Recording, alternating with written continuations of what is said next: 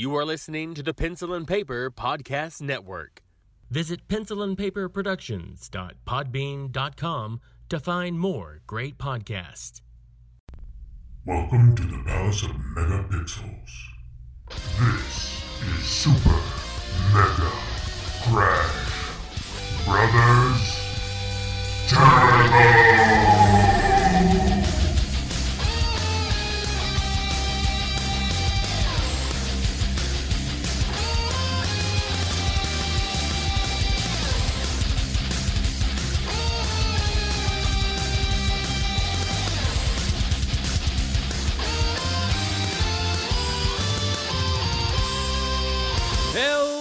Everyone, and welcome to Super Mega Crash Brothers Turbo. I'm your host, Stephen White. With me, as always, is my co host, Lacey Finley. Well, happy Monday. How is everyone? We're at the, the end of uh, April. April. Oh my gosh, I know. Almost heading into May. And guess what? Gonna be May. End of the week. I'm fully vaccinated. Woo! Woo! Just got to Hey, get there. Look at us. Getting Hopefully. there. I got Yeah. my first one in my arm last right. week. So, and another, I guess, month and a half. They say two weeks after your second one is when you can consider yourself fully vaccinated. Now, did you have any um, adverse effects? Any sore I- arms, sore, I, the arm was definitely a little sore the next day, uh, more so in the evening as the day went on. Mm-hmm. Um, so I, I mean, it was just more or less like I'm totally aware I got a shot yesterday. You know, it was a little sore, and I was a little groggy. Okay. But like, I kind of live my life in a state of perpetual tired, so it was like hard to tell whether it was from the shot or from that. But um, I would say it was probably just a little groggy from that. About an hour or two after I got home, I started feeling kind of like not bad, just kind of groggy. Like if you just woke up and just kind of felt kind of in a haze for a little bit, and then today I'm fine. Okay, good. So so far so good. I heard it was the second shot though for some people that they kind of felt a little poopy on, you know, Yeah. the most. See, I've been Um, hearing varied reports about how the second shot made people feel. I've Mm-hmm. heard, I kind of feel like, eh, kind of felt drunk. I actually had a fever, I felt like crap. Yeah. And I don't know how I feel about, Mm-hmm. like, I, I'm trying to prepare for anything. So I'm Well, trying to be ready. Yeah. Yeah. Like for, right now, where my mindset is, is I'm preparing for the worst. Like I'm going to have a fever. I'm going to be Sure. feeling like garbage. I'm going to be in bed all day. So Mm-hmm. that's my plan for the weekend, right.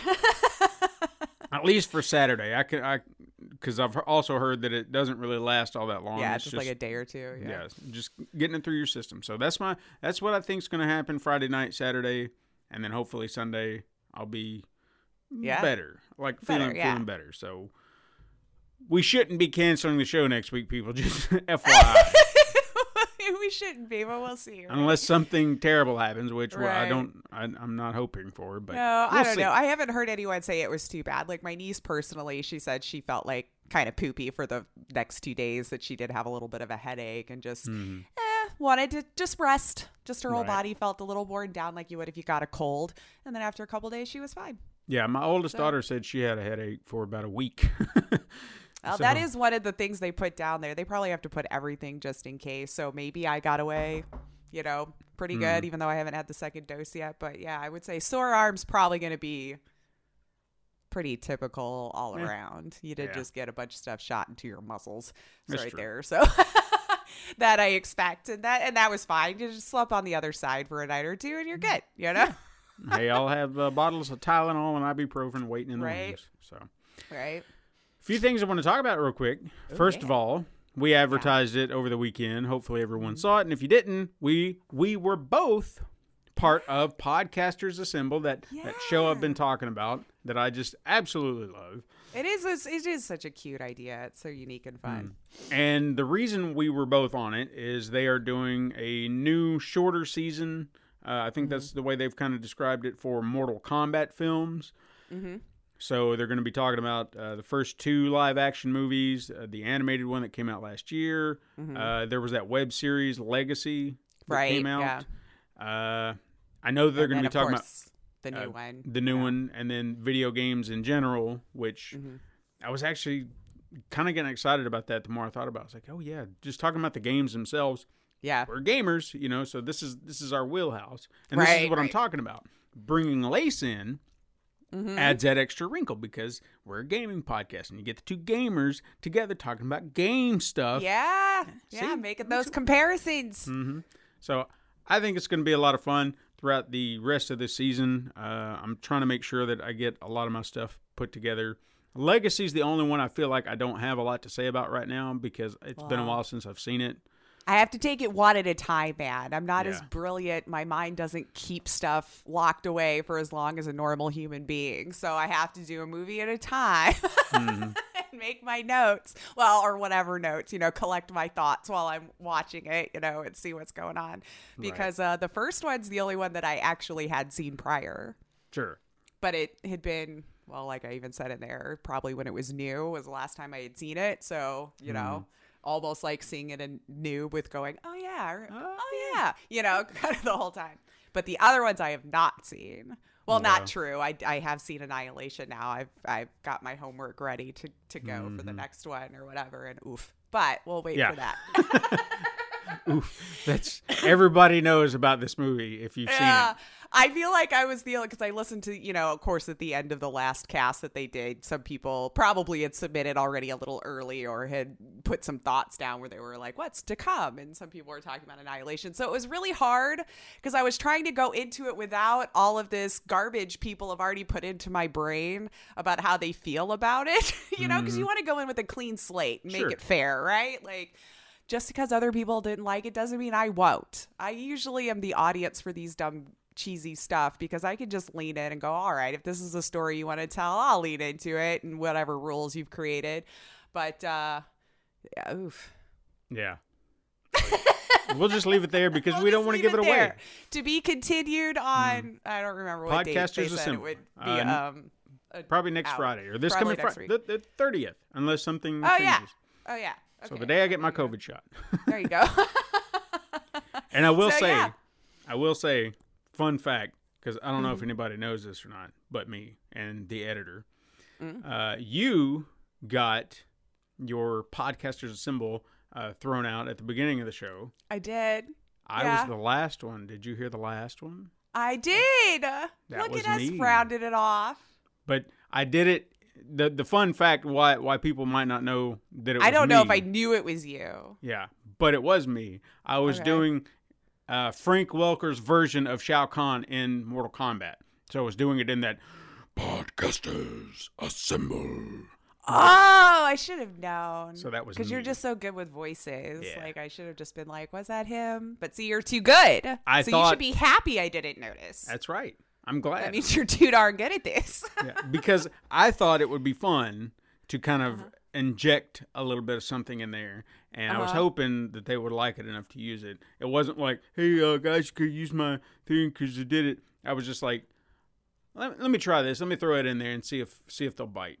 And they did. Well, I didn't like separate it or anything. I think he just took it for my intro because I want to say how I started the video. I was or video. Listen to me. The audio was like Lace Finley, co-host of uh, you know Super Mega Crash Brothers Turbo. Uh, this is my first time submitting for Podcasters Assemble. So you know, so I think it's, it's like I almost sound like I'm like Podcasters Assemble, but you can kind of tell at the end Yeah, that like I was were gonna keep talking. But I thought how it was edited together was really cute. Like, it, or I say cute, which means good. no, no, yeah. I know it's dude. Don't think I'm all like, oh, Oh, so adorable. You did take your you know, like no, it was really good.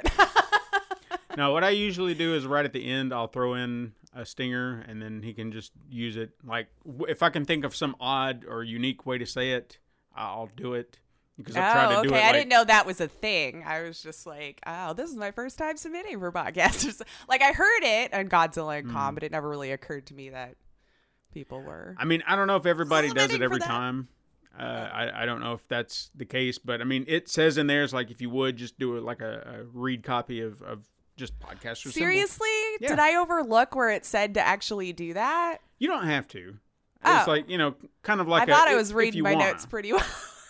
Listen to me. I'm like, I need rules. Mm-hmm. I cannot stray. You've got to give me exactly what you expect. No, I don't No, know. I don't. It was I fun don't- though. Yeah, I don't think it's a requirement, but I think it's just something that way they can kind of edit and change things up. So everybody's got their own thing. So that's why I try to, if I can think of something unique in the moment, I'm trying to think of some uh, fun way to, to say it. That way it just kind of energizes Mm-hmm. uh, the the cut. And uh, he, Well, I definitely stick it. out like a sore thumb. So if you want to Yeah. go hear the music's going over there. but it was a great episode. It was a really great episode, and I'm looking forward to the rest of the season. So everybody, please was. Yeah. go check that out. Uh, It's a really unique idea. It's fun. Uh, it's Anchor FM. Like the links are in the freaking thing down below. You Yeah, should go, know. Just go, go, push look it the up. buttons. It's made it so good. And and if you're a podcaster, you want to submit, you got something to say, come on, join us. Right? It's pretty fine. easy. Takes Yeah. about five, ten minutes of your time. Uh, few other things. Well, you know what? While we're on the subject, Mortal Kombat the movie, I just want to touch on this because I know we're going to be touching on the uh, the podcasters assemble thing. Anyway, But this is still ours. We're allowed Yeah. to talk about it. sure, sure, sure. uh, what what did you uh, what did you think? Okay. So I, I don't know if we need to start this with like spoilers if you don't want to hear reviews or anything like that. Um, I'll try not to do spoilery, but whatever. It's a Mortal Kombat I mean, I movie. really what what like there was- plot am I really throwing off for Yeah. you here? But uh, it was fine. Like, Mm-hmm. so for me, again, I can lean into this sort of stuff. I thought obviously the CGI game has been stepped up Oh, yeah. clearly, you know. Um, so a lot of that has definitely been refined and definitely could keep you more in the moment. Um, but I don't think we've mastered it yet with this one as far as like the Mm-hmm. video game adaptation or whatever. Now, for me, it was fine. I thought the fights were cool. You know, but as Yeah. far as like a storyline or anything to kind of go, it still felt like we were just kind of shoehorning something together to move us along to the next fight kind of thing. Although I guess the Arcana was a little bit of a different creative spin Yeah, yeah. you know so i mean all in all fine i enjoyed it i had i was entertained i'd probably watch it again Mm-hmm. you know um but i wouldn't say it's still quite we've made an amazing video game adaptation movie out of just this one personally Right. hmm No, I'm I'm kind of with you. I was on the fence trying to figure out how I felt about it by the end because Mm-hmm. while there was some good stuff in it, it it almost feels like and and I I think I've I understand why it felt this way after Mm-hmm. seeing a headline. Is Oh. the headline was Mortal Kombat written to be part, first part of a trilogy, okay which means well that they i weren't mean you thinking definitely left weren't- it feeling like there's more But I think the problem there is is they weren't thinking of let's focus here. Then we'll worry about these movies. It's like, hey, this is going to be part one, and then we're going to do part two, and just write it. So this is like half of a movie or a third of a movie, matter Sure. of fact, or a third of a story because you're already plotting two steps ahead. yeah so they were it- planting the seeds it feels like there's just elements missing. Mm-hmm. You know, like the story's just kind of empty. And maybe by the time all three of them are together, then it feels like, oh, okay, so now it's all kind of coming together. It's gelling. Mm-hmm. But you, filmmakers have got to stop doing this. Stop planning for the future. Plan right then and there for yeah that you movie. may not get a sequel Yeah. like we don't know yeah, yeah make this like one. it's always hopeful and i mean Sure. odds are probably good but Yeah, but make this one, make it good. Then, if you have ideas, set the groundwork, but but never lose focus of the one movie you're making. Make that mm-hmm. stand out. Make that be that one damn movie. And and don't worry about 2 and 3.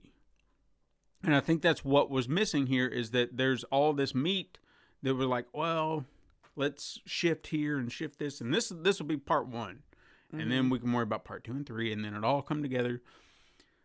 Who knows? So it just it feels like it's missing something, and and I, I honestly feel like that's where it's coming from. But Yeah. I, I I can't say that for sure. But there were good st- there was good stuff in it. Fights were good. Mm-hmm. Uh, I felt like all the actors did a great job. I really liked uh, Josh. Was it Josh Lawson? I think is his name. The guy I'm that played never Kano. remember people real names, but oh my gosh, yes, Kano I, was the standout. I didn't know he was in it. Okay, Mm-hmm. and I've seen him over the years in various roles, and as soon as I saw him in that, I was like, "This is brilliant." I, I don't. He's just got such good range. Now I kind of want to go seek him out for other things because he was in Superstore as the Mm-hmm. pharmacist hilarious, totally a far cry from the character he played in Mortal Kombat, obviously as Kano. Um, and also, I think he was in like House of Lies too.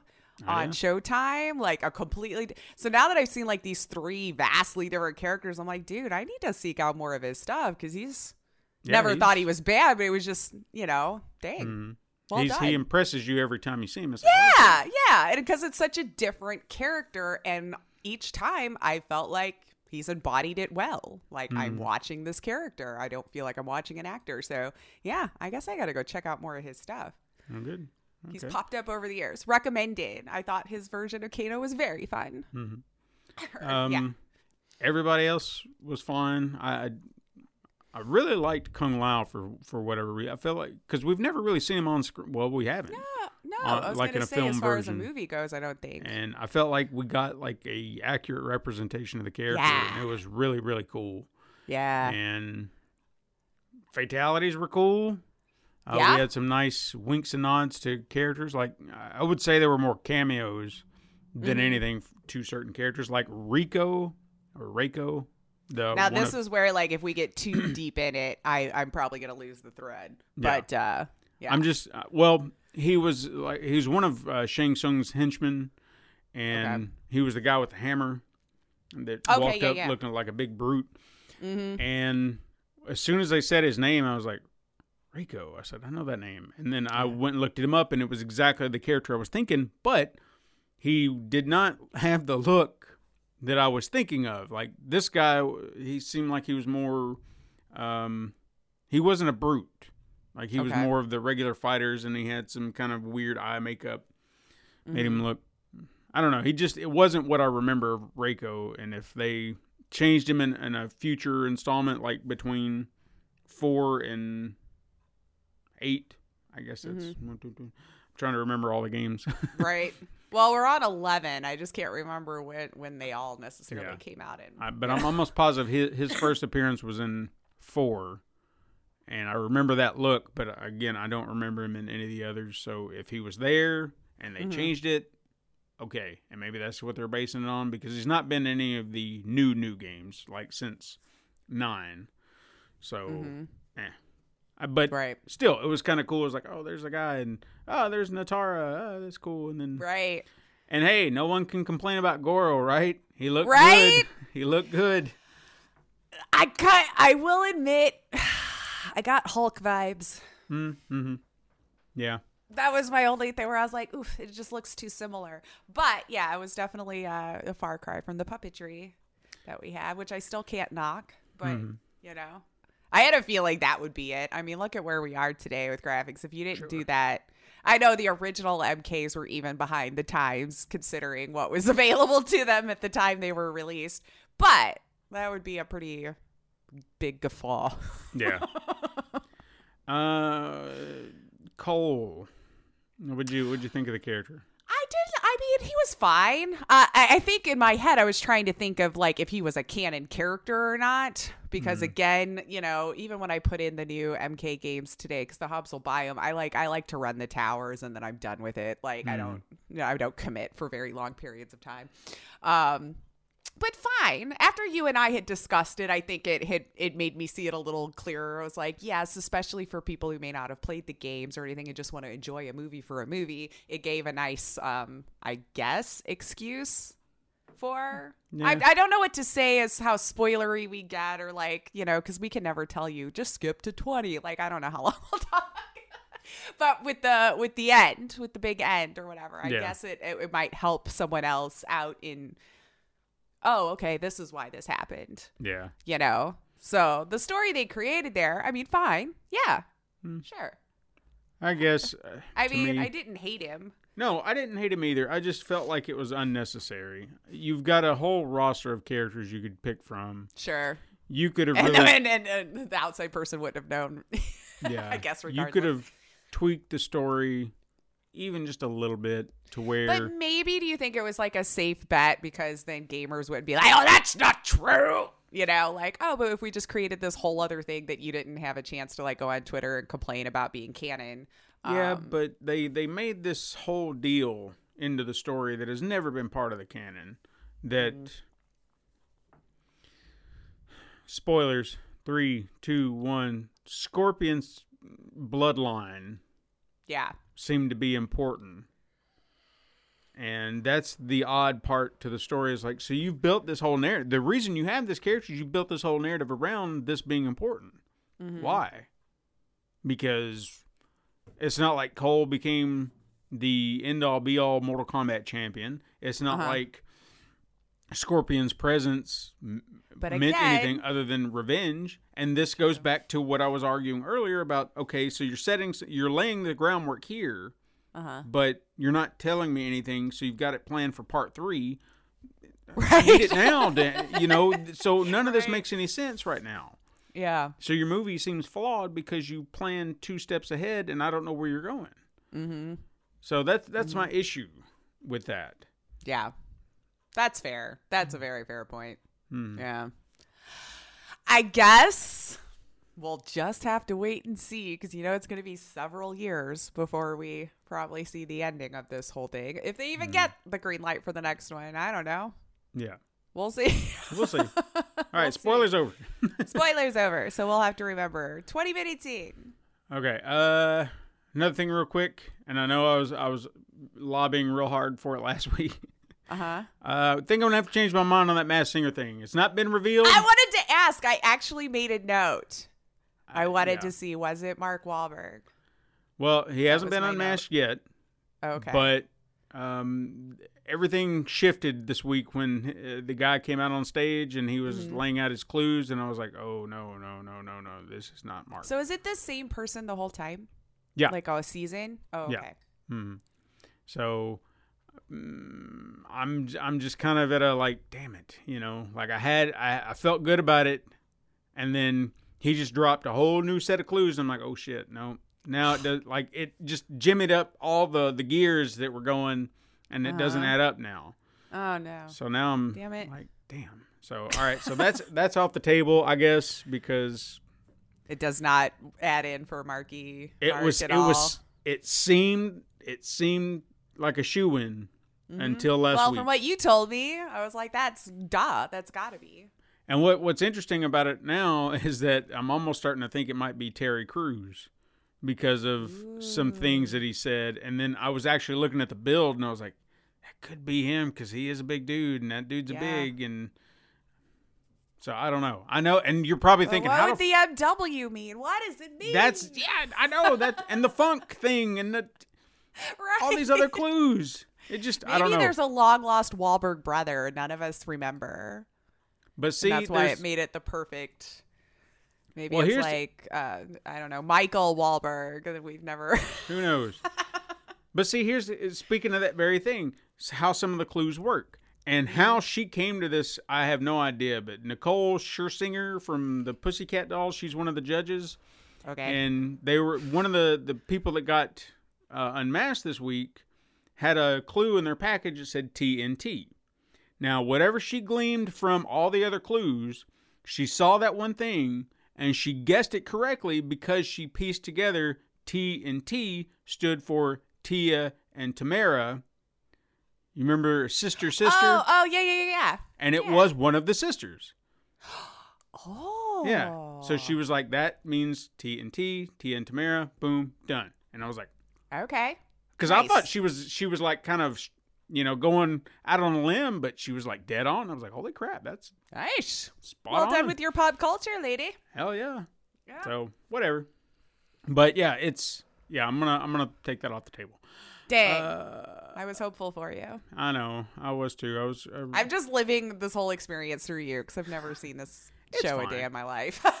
Like, I've I seen, never- I guess, some clips, but And you know what's funny is we actually tried uh, try there was there's a spin-off show called The Masked Dancer and we Okay. tried watching that and this doesn't have You- the same flair. no dude it's like I don't like everything works on that show Uh, whether it's like the judges the energy and then the performance itself of people singing uh-huh. dancing's just not the same the the panels just not the like nothing about it gelled. Uh-huh. It was just like Uh, I'm not. I'm not. It felt this. like an imposter. Yeah, it was like, nah, let's. I'm. I'm gonna stop watching this now.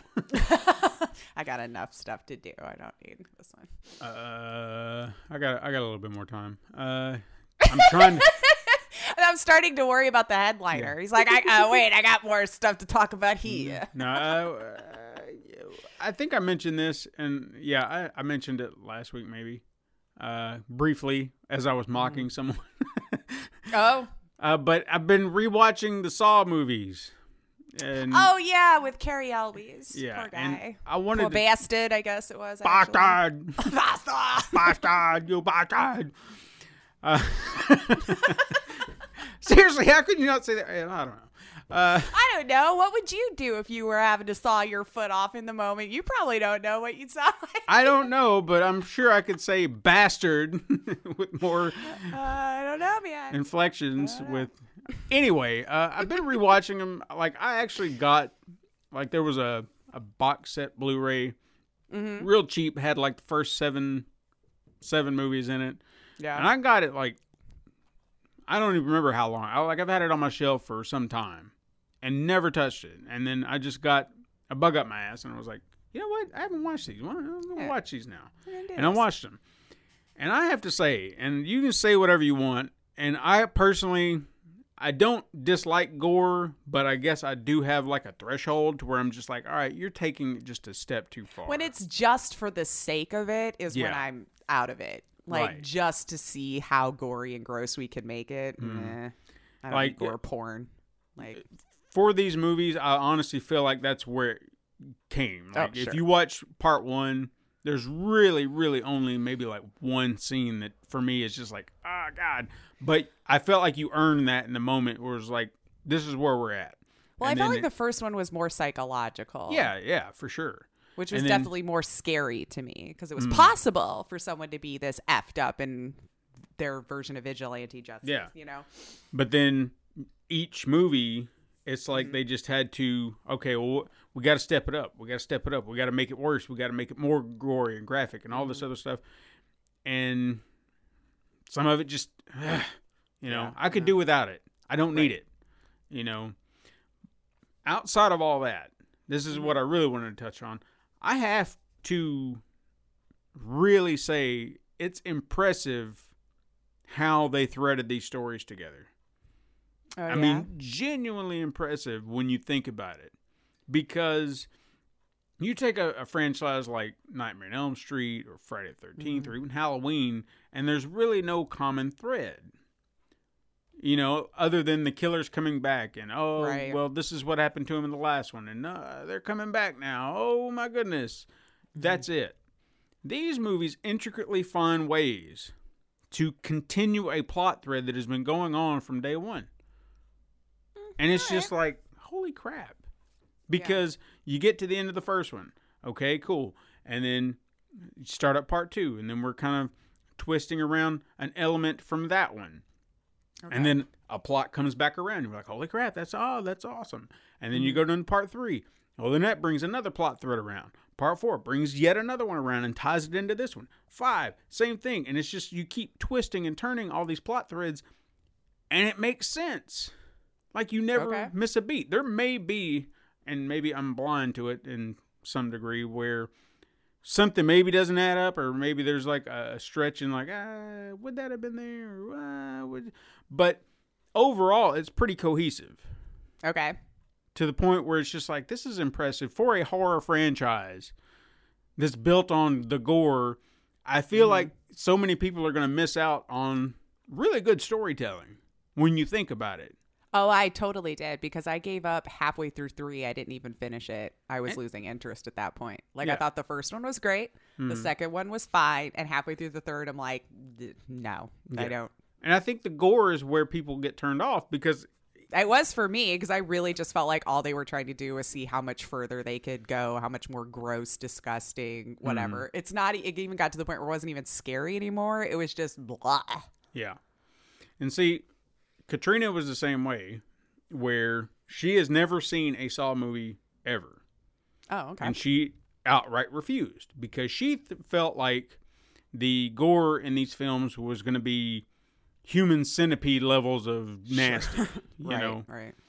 And I was like, that's fair. But as I was rewatching, I was like, I I, I understand where you're coming from, so I don't want to force it on you. I said, but Mm-hmm. if you ever feel like I said, I, it's not as bad as you think. It I can, can get recommend the first one. yeah. I said it can get bad, but it's not as bad as as you're imagining it can be. Mm-hmm. Uh, I said there are even times that I just I don't want to watch it because Right. look, if you take an axe and you chop your arm off or your hand, one swipe, boom, done. Hey, Mm-hmm. You I'm hope. good with it. I'm good with it.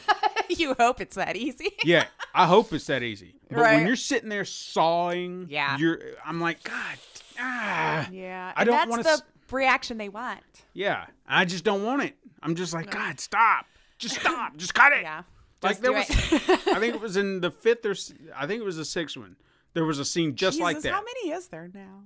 There are technically eight, with a ninth one that I don't think is necessarily connected directly, but more of a spinoff called Spiral coming out next month with Oh, Chris Rock. Really? Yeah. And like it was his idea too, so I'm really intrigued by that. All right. Well, we'll see. Yeah. But anyway, Anyway, but no, it was just like you had a butcher knife and you had a big freaking meat cleaver. And bitch takes a damn butcher knife to her arm. I'm like, the fuck, the, the, the meat cleaver. That's what you pick up. Don't go with it. What are you doing? You know? I, I you guys can't tell, but I'm all tense. yeah, she's right she's now. all up in there. All right, I won't talk about too like, much. I just I just want to talk about the story because I had seen them a long time ago. I knew there were connections, but actually getting to watch them almost back to back to back, like over the course of a small time period, I actually get to see all these plot threads getting woven together, and it's just like, damn, that's really good. Then last night, I actually watched for the first time Jigsaw, which is the seventh movie or eighth movie okay. and it actually the first seven were pretty much made year to year to year so it was like as soon as it started Mm-hmm. I felt like the- they were pretty yeah. fast. Yeah. and maybe maybe that's why they they wove together a lot better because the plot was still you know Fresh in their head. right. Yeah. but then they get to this one and i think the last one was in 2010 and then this one was 2017 so there was a good seven Oh, year wow. gap okay Yeah. and the entire plot is surrounding John Kramer is back, who is Jigsaw, and he's been dead for a long time now. Okay. Okay. Well, I'll tell you that it's not no big spoilers or anything. Well, like I mean, that. they're almost 20 years old from the first one, right? So, Yeah.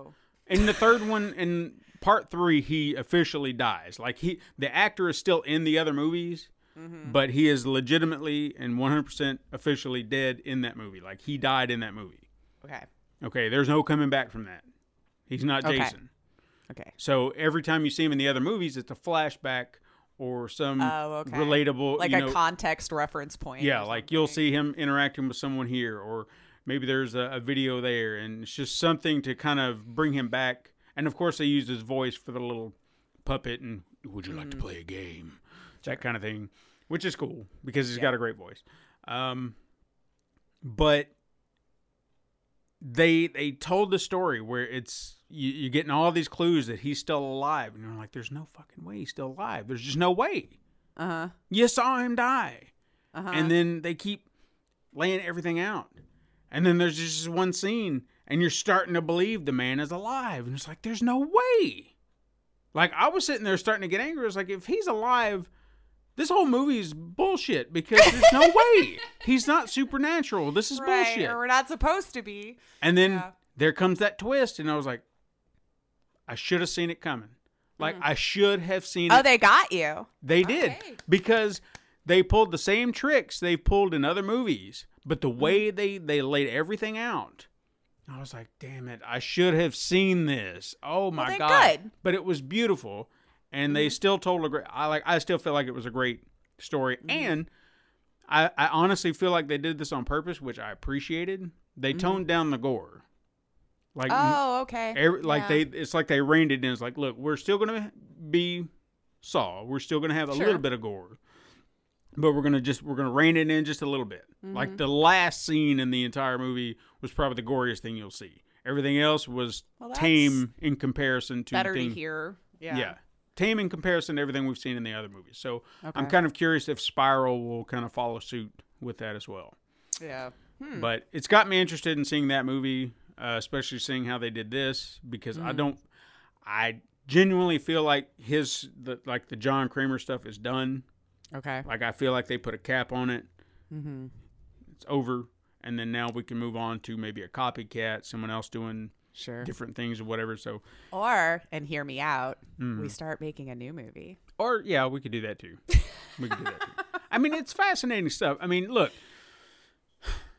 I'm not saying that I agree or condone what the man does in Uh-huh. these movies, but I get it to a point. Like I, Uh-oh. I try to understand and get the concept behind it Uh-huh. because the his whole idea, his whole mo is that there's a piece of shit person out there, and you're trying to get them to appreciate the value of life. Mm-hmm. And perhaps this is not the By best way to do destroying yours. But but that's the thing. The the the idea of the traps is to be you can get out of it. You can Mm-hmm. be free. You're going to have to um, sacrifice a little bit, but you will survive. Mm-hmm. You're just going to, you know, either lose a little You're not going to have a good time. No, it's Yeah. it's going to hurt. It's the gonna pain hurt. of it all is going to hurt. Uh-huh. But you can survive. You just Mm-hmm. have to be willing to do it. Sure. and that I appreciate because I'm not saying he's not a killer, but it's He's that still a bad person. yeah, Yeah. But there's always there's always a way out. You just have to pay attention. You have to take it because even even in this one there was a way out. There was a Mm-hmm. way out. He said it point blank. Here's your way out, and they didn't hear it. They just you know that Mm-hmm. that panic, that fear sets in. Is like ah, we gotta kill. See? And then you wonder why he couldn't say bastard. See? Bastard! The fear sets in. I forgot how to say the word bastard. I don't know what I'm doing. I don't know. I, I, I feel like I'm gushing over these movies. I, they are a hard watch, I, I admit, and I'm not Mm-hmm. saying they're for everybody. But I did get my wife to um, be interested in them just a little bit, There you go. just a little bit. Where she's like, like she actually watched Jigsaw, kind of. She was playing Mm-hmm. a video game at the same time, but she was also kind of back and forth. Sure. And she even told me at the end of it, she was like, you know what? I actually like that one. So like that was Okay. That was pretty See? good. So her and I might be on the same page as far Yeah. as like our scary. I don't need it to be gore, but if you can put up a really good psychological thriller that I Mm. can believe would happen, oh yeah. Well, see, that's why Oh, I wanted to watch the first one. I said because I told her I said that one's really good. Like after watching Mm-hmm. it, it, it's like it energized me to go watch the rest of them because it was like, damn, that is such a good movie. Mm-hmm. It's so good, and it's one of those little independent films that's made for little to no money, Mm-hmm. but has such a great story, and it's just damn good. You know, Right. really solid. Hey, what have you been playing? I was gonna say video games. Woo, video, video games, games. sorry. I, know. think by now, if you guys don't expect that when you come here, to if you want the games, you always like thirty minutes in. It's probably about. I'm I'm trying to same keep it. Yeah, I'm trying to keep it on a schedule, but you know, I want to talk about other things too. I don't get to talk about a lot of this stuff. I know. I guess it's just like, do we just talk about it all? Well, Yeah, let's see. just For video talk. games, though, okay, so it was another light week, and I've told myself that I'm going to buckle down Mm-hmm. next week and actually get some more gaming in. Um, but I did, uh, Liberated went on sale. Okay. And um, I thought I would give this one a go. I had played the demo of, gosh, maybe it was like a year or so ago now when it first came out. And what really caught my eye about it, and I think you would like it too. Steven, um, because it is kind of like a run and gun side scroller, but like it's told in a like the comic book cell shading style. So as you're moving into like the next room, it actually looks like you've just moved into the next panel of the comic book and you're you know, and this story is just kind of happening around you, and then you run and gun, kind of like a little bit of like Pedro, my friend Pedro, like how Oh, that okay. side, you know, you're constantly moving to the side, moving it around, shooting, and all this kind of stuff, and then arg and bang and stuff like that will come across the screen, and it's uh, black and white. Um, so I've only put in about 20 minutes or so because I just downloaded it yesterday, but definitely excited to jump back into that one because I forgot how cool I really thought it was. And then your backlog, and then you know, Steam reminds you when your wish list goes on sale. So that's what happened. what, what was the name of it again? Liberated. Liberated. Liberated. And I actually, let me check. It might look. still be on sale. Yeah, it's only like six bucks right now, dude. Ooh. Like, way, they deserve way more than that for this game. But I mean, you can't pass up that sale, six bucks. I think you would dig it, and I think you would dig it a lot. Um, and I, it doesn't. Your PC is good now. You got a good laptop. I don't think it should be a problem. I mean, it doesn't seem it never takes that much, but uh, yeah, it's. I can't tell you a whole lot on the plot yet. I got to get Okay. further, but I really, I really dig it, and I think it's one you would like. And you know how we love to talk about indie stuff, and I feel like that's a good indie find. And uh, you can find it on Steam right now for six dollars.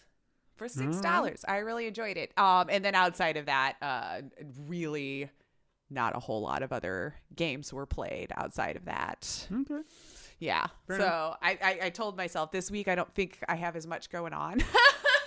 so hopefully I can sit down and get some more some more gaming in because I know I apologize, guys. We're gaming podcast, and Lacey has been slacking on the game playing That's fine. lately. But I'm gonna get back on track here. I'm gonna get back Mm-hmm. on track. but outside of that, what have you been playing? I Well, like that was probably the only thing new that I've- I touched. I feel like I played a lot this week. It'll sound like I played a lot, but not a lot of time went into playing. but Dabbled did- a little here and there on a bunch of stuff. but it, I mean, in in the best possible way. Um, I played the Resident Evil demo that came out. Oh, good. Castle. Hopefully, I'll be it- able to talk about it next week. I did find the out. PC version didn't come out right away. Like what? Right. I did find out that next week you can play both demos the the one that came out last week and then the one that came out this week. Oh, So good. Next week, both demos will be available to play. 60 minutes is what they said, you know, so 30 minutes on one, 30 minutes on the other. Uh-huh. It is a timed, but there is also the the complete run through, you know, Right. how if you can get through it all. Uh, I'm surprised I actually did because I didn't know what specifically I was trying to do or where I was going. I was just trying to get through an area Right. and then I got through an area finally because I was being chased, and then it was like end, and I was like, oh, okay, and I did it in like 24 minutes and some odd seconds, so I was there. I don't anticipate getting through the whole thing. Yeah, I I wasn't intending to speed run it. Like I actually spent Yeah. my time looking around. Game is so gorgeous. Yeah. so gorgeous. I mean, I could imagine. damn, they it just made it look really good. Uh, still intense. Like, Mm-hmm. I did you play the first demo that they did? Like, not the, the, one the one last week. shot Yeah, that for one. Resident Two, right? Resident Evil Two. Yeah. Yeah, it whatever was it the was, second where you're kind of in a dungeon or whatever, and you're just kind of crawling about. I feel This like is- it was in the police station, the one I played. No, no, no. This was this is for this game, but it came out some time ago. Oh, for Resident Evil Village. Yeah. I played no demos for Resident Okay. Evil Village. Well, there was a demo that came out, and I, I feel like it's a different part of the story because in that one it would just seem to be more exploratory. Like you were just getting to mm-hmm. look around. Uh, the. Just kind of get a feel for the ambiance. Yeah. because you, to my knowledge, I know you could find stuff, but I don't remember having weapons. You know what I mean? Like you could still open stuff and collect stuff, but Right. you were just Okay. trying to get through. Kind of like how Seven's demo was. Right. So you're just trying to explore. But I did walk through areas that I remember walking through in that with Okay. more open space like there was a like a dungeon area you got to go through part of the the castle uh Mm-hmm. there were new areas I could access but I remember going through certain parts and I was like oh yeah I remember this so Mm-hmm. that was kind of cool to see those areas again and see it like it expanded more Yeah. but this time you're definitely fighting. Uh, there, there was even a spot where you could buy ammunition, weapons, and stuff like that. Which so there's a shopkeeper in this. Uh, Oh, game. okay. And maybe there was in one of the others. I don't remember. A shopkeeper, huh? I remember there wasn't four, maybe five. I don't remember five all that well. yeah, I I don't, don't remember five if there that well was in- Seven. Like I felt like seven was more you're contained to the Yeah, I don't feel like there was. yeah. Like you might have found some upgrades or something to put on the, the weapons or something along the way. Mm. Right. But But no, this this had a shopkeeper in it. Like I ran on ran up on him by accident because I was being chased by some bug bitch, and Oh. I was just like, I gotta get, I gotta. Not the one everybody's hot for. No, but I saw a door and I was like, I haven't been in here. Hopefully, nothing's on the other side. And then there's this big, gigantic dude, and he was like, "Hey, it's you." And I was like, "I don't know who you are, but he, you know me." Just passing through. Excuse Yep. me. He was like, "Can I interest you in my wares?" And I was like, "Sure." So I bought a shotgun. I was like, "I got something for you now, woman." Nice. Get that shotty. But Got a good spread. there was a, a few little enemies. I don't know what the hell they were. I guess zombie esque creatures, but they were like, "Eh," and they had. I don't know what the hell they were. They were just a creature of their The- own design. yeah, the uh, zombie versions of whatever in this game. Mm-hmm. And that was about the most intense outside of the bug woman.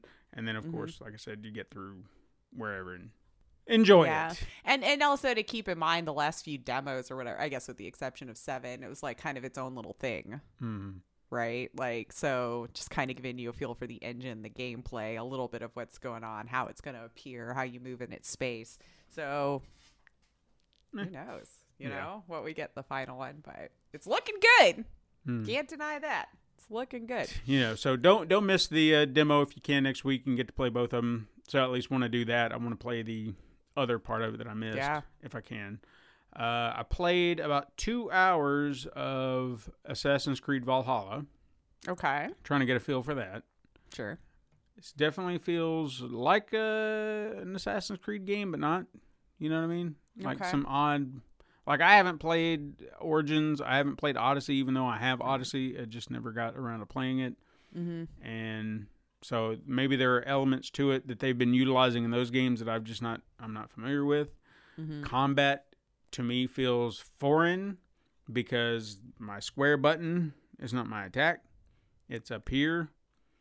And I don't Oh, like really? On the trigger? Yeah. So I'm sitting there and they're like, attack. And I'm like, Sp- parry, parry, dodge, dodge. And I'm like, why am I not attacking? Because I'm hitting square. And that's to parry and dodge. And I'm like, okay. And then so I have to turn my brain on. It's like up here. And I'm like, no, but that's this is this is attack. And it's like, no, no, it's up here. And it's like, no, that's dodge. This is attack. So Ew, can you remap it? I I didn't look. Uh, I really should because it's just it's ew. yeah. Why my brain's just not having it. Well, we've been trained this way for over 30 years now. Yeah. Attack is our thumb. Stop Right. it. We're gonna or those old people now. Quit changing things. Stop it. so I'm having to get used to that. Uh, from what I've seen thus far, it looks good. Uh, The story captivated captivated me enough that I probably played a little longer than I should have. It's one of those situations where you're playing it and you're like, just a little bit longer. Let me do this one last thing, and then before you know, One it's more checkpoint. Yeah, it's Yeah. like shit. Okay, so I got to stop playing now. Now I'm it's 2 a.m. Awesome. Yeah. But I mean, it, it's it's pretty cool. I mean, just from what I'm seeing thus far, it, I could I could see myself losing time in this. Mm-hmm. Something tells me the map is much larger than what I'm seeing Oh, because I'm sure. I Yeah. stretched it out and I was looking at it and I was like, this looks manageable. I said, I like that. And then the more I thought about it, I was like, there's no way. It's just this. But the last game I'm playing, Mhm. uh, we're going to talk about later. Oh, all right. So uh, all right. a little, little something for you. So, uh, what have we got in uh, news? In the way of news this week, I will admit, kind of boring, but I think I found some good stuff for us to chat about. Okay. Um, I mean, you, we always should be happier, I guess, when it's kind of a slower news week. Then it means like nobody was hurt, got fired, laid off, this, that, or the other. Yeah, you would hope. Uh, but I don't know. We've uh, and I, again, this is probably just me. These GPU shortages. Like I know Yeah. we've, I've talked about it. My heart's been breaking. Uh, we've PC gamers. We felt it for years now. With one thing or the other, we've been fighting. Um, it's even kind of gotten to the point now where even Nvidia themselves have been asking gamers to maybe use GeForce Now service until the stock returns. Like they're acknowledging, like, uh, you know, we know you want to play. Maybe this is a solution for the moment. Um, uh, but with the shortages happening, Nvidia is going to attempt to launch new hardware regardless. So maybe we can get our hands on something if you're quick to the draw here. I don't know. It's not official from an Nvidia as of yet, but a recent report has shown that they do seem to be ready to launch another in its 3000 series. Okay. Maybe they're trying to spread the love here and get us get us all a, a new card in our hand, but it'll be the GeForce RTX 3080 Ti, which is uh, supposedly to release in May. Mm-hmm. They were thinking May 25th was on the report, but again, you know, if it's not official, we're still kind of like, you know, making up our own news at this point. But uh, it might have a price tag looking at about $999, which is a little bit more than the one that they have out right now, but it's supposed to be eh, a little bit better. One would hope. I don't know. Uh, but in tandem, they also seem to be getting ready to launch the RTX 3070 Ti, which was rumored to have been scrapped Yeah. but they're now getting built again, probably to compete with AMD.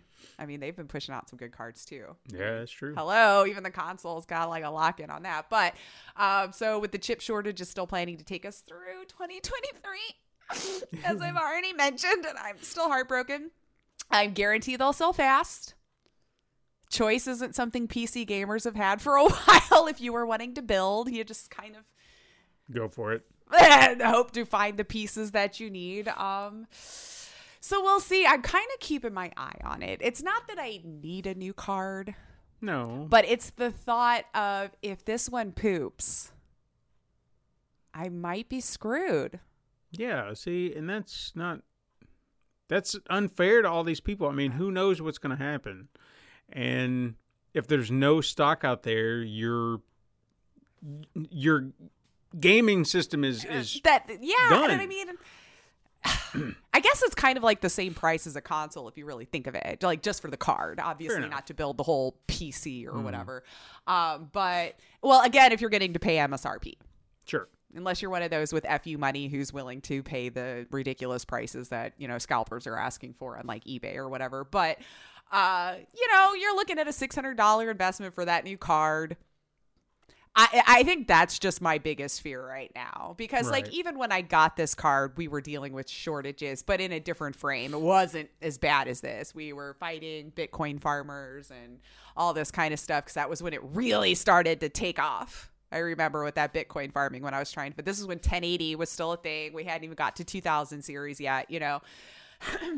and that was hard enough. hmm That was hard enough for me to find a card. Since January, I haven't even been able to find a Garbo one for sale, like a stupid old one that would even run today's games. Wow. So I'm I'm nervous for my gaming future just because I don't know. I hope the card will last forever. And I've not had any issues playing games yet. Like I haven't found a game so far that my card's pushed back on, you know. But um ah, we might be getting there though. I mean, I am on the 1080.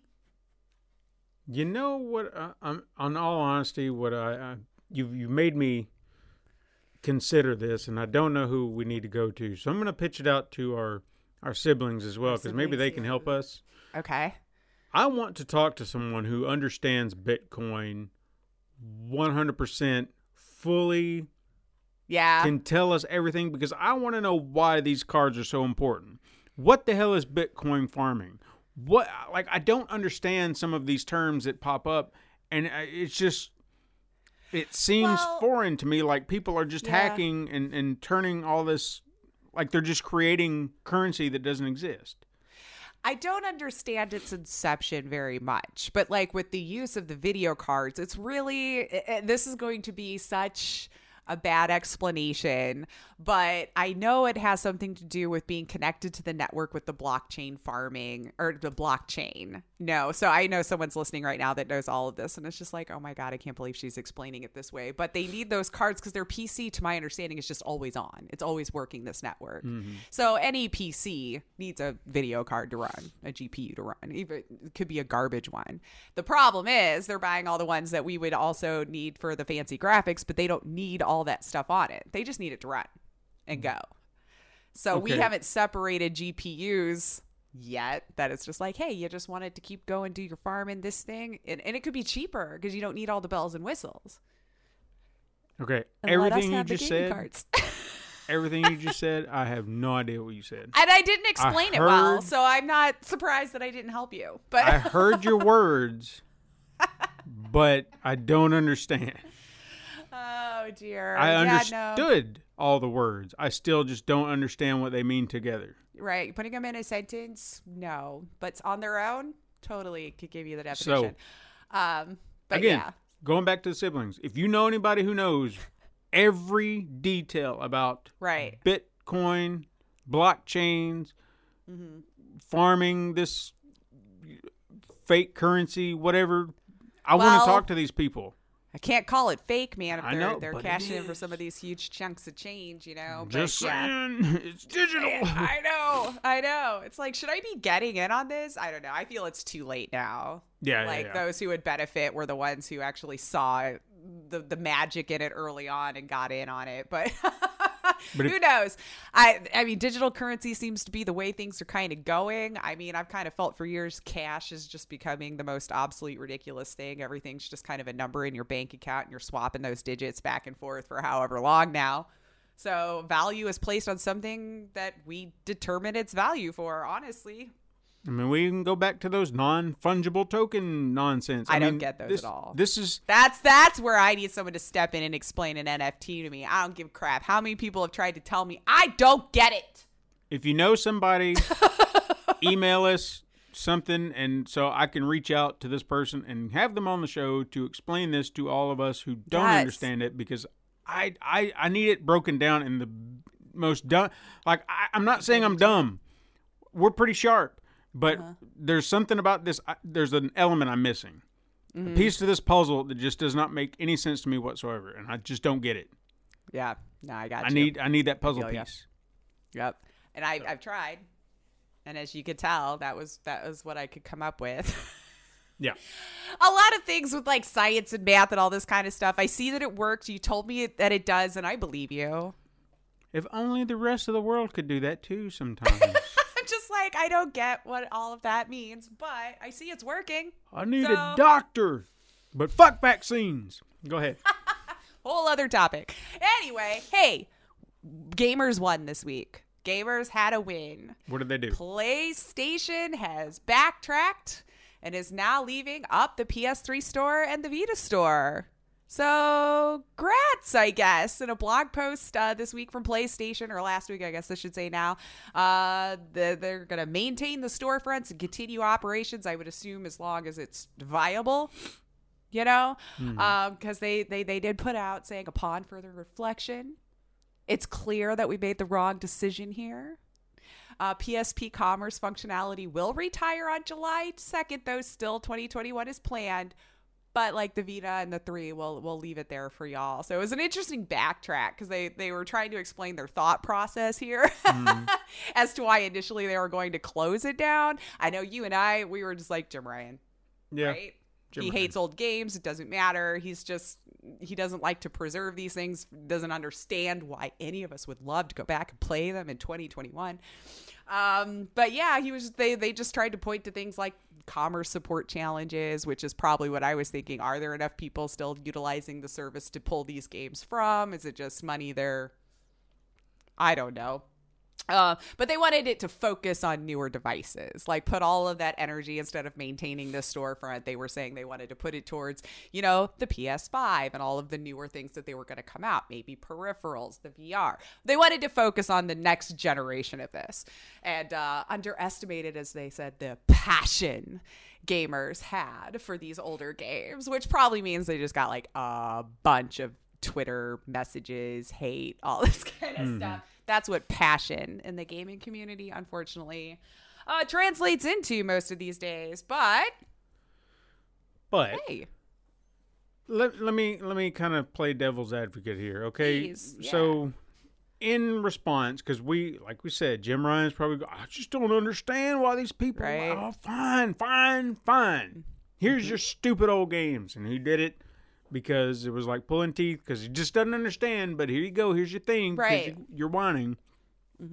But if it's not financially viable, and they know this, and maybe they're even losing money on it, this is when you come to your fans or all these people complaining. Is like, look, unless you are putting money into this, we are losing money. So we Mm-hmm. can no longer like I'm not saying you got to talk stupid to them, but you need to lay these You things would probably have to show proof, though. yeah, lay because these we things all out. do have it in our head. Big bad corporation losing money. Oh, how much could you possibly be losing? You know. Hmm. and, well, and that's that's a fair assessment. But Mhm.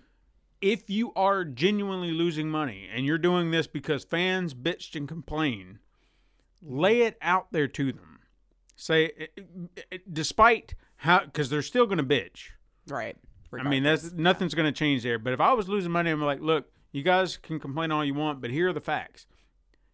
All of you who are mad, you're not buying anything. You're not contributing anything to this. We are not making any money off of this. Mm-hmm. Maintaining it is like a sinkhole. So why Yeah. are we going to continue to maintain this if all we're going to do is take a hit? I was like, we can find a way to to balance it out with something else, sure. But right now, it's just not viable. So mm-hmm. I we apologize, but unless you are paying in for it, it's it has to go. yeah, which would not go over well. It, it wouldn't, but I mean, No. I would at least say on Sony's side, uh, at least you were transparent about it and it's like, sorry. Yeah, I- I or even really if you. I don't know if this proposal would work, but maybe you're like, I, I know PlayStation has their Hmm. own subscription monthly service. Maybe that takes a two buck a month hike Yeah. To maintain a PS3 server or something like that. I don't know. Maybe it's something you could even opt in to have. Like, I want these older games. Oh, crap. Maybe I shouldn't give them these ideas. Now they'll try to monetize these old games that people have already uh, paid for. They'll be like, oh, you want to keep PS3? Now I have PS3 and Vita live service that you can subscribe to for six ninety nine a month to keep access to your old game. You know, like, and I, they probably are already thinking of that. I honestly think that if there was like I wish if whatever games I bought on PlayStation 3, which I know that I had quite a few Oh, God, yeah. digitally, and if I had a PlayStation Now subscription, that that would just kind of roll into that because I don't think about those games. I know that I I had ownership of them at one point, Right. but or at least the license to play yeah, it at the time. I don't. I don't know anything. I Like I just, I know I had them at one point. I couldn't tell you what they are unless I went through a list of my trophies or something. I'm like, oh yeah, I did have that. Oh yeah, but I'm not thinking about them anymore. So if you gave me a place that I could possibly access them, if I wanted to, cool. Mm-hmm. But I'm not thinking about them either.